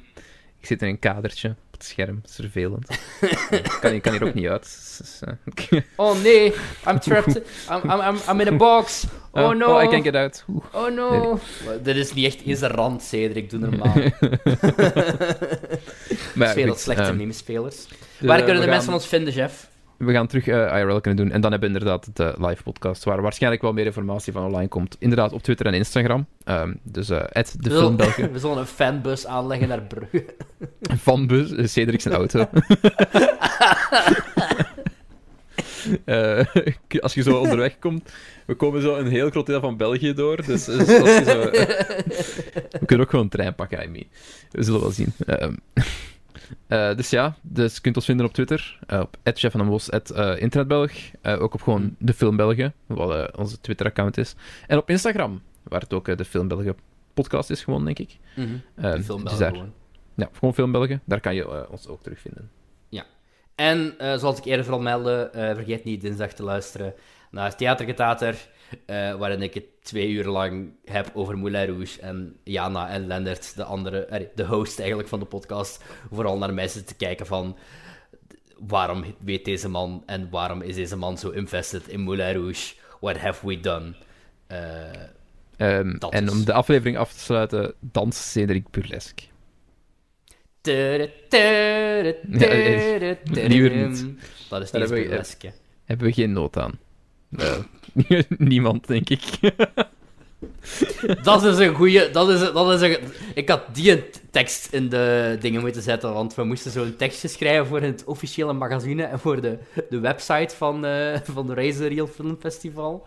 En er zit wel een heel iconische line in van Jeff. Namelijk, wacht, ik ga het tekstje gewoon eens ik heb het tekstje geschreven, ja. Verbatim. Hoe zeg je dat weer? Voorlezen? Verbatim. Ik heb het nog een beetje merendeel is Chef's werk. Ik heb er nooit echt een zin tussen geburmd. De Filmbelgen podcast bestaat uit Cedric en Jeff, 2 jongvolwassen knapen met een hart voor film. Om de, idealiter, 2 weken zitten ze even samen om even bij te praten. Daarbij ontleden ze, vaak met een thema in het achterhoofd, een viertand films. Dat kan gaan van vergeten Marvel-films tot erotische thrillers en van de Twilight Saga tot de filmografie van Urbanus. Voor ieder wat wils dus. Dit alles doen ze trouwens met evenveel stielkennis als dat er ooit mensen op Mars hebben gewandeld. Ook echt een topline. Ja. Je kan hem vinden op YouTube, Spotify en je favoriete podcastplatform. Daar schijnt ook dit voor mijn werk. Maybe. Goed, dat was hem. Fijn om nog eens opgenomen te hebben. We hebben nog eens iets om online te gooien. Goed. Hopelijk duurde het de volgende keer niet zo lang. Nee, normaal gezien hebben we wel plannen om heel soon de komende 2 op te nemen. Mm-hmm. Wat de Edgar Wright is dan. En ik denk de Halloween-aflevering ook. Ja. Voilà. Waarvoor ik nog iets moet selecteren voor jou, denk ik zelfs. Ik heb er al 2. Ik zal die na de opnames even vertellen al. Ik zal er ook al doorgeven. Ik zal er wel eens doorgaan. We vinden wel iets leuks. Dus de Halloween-aflevering wordt weer lachen. Extra spooky. Ja, ik kijk er naar uit om Cedric te pijnigen met mijn keuzes. Oh, nee, Night of the Leapers 2. Night of the Leapers 2, ja.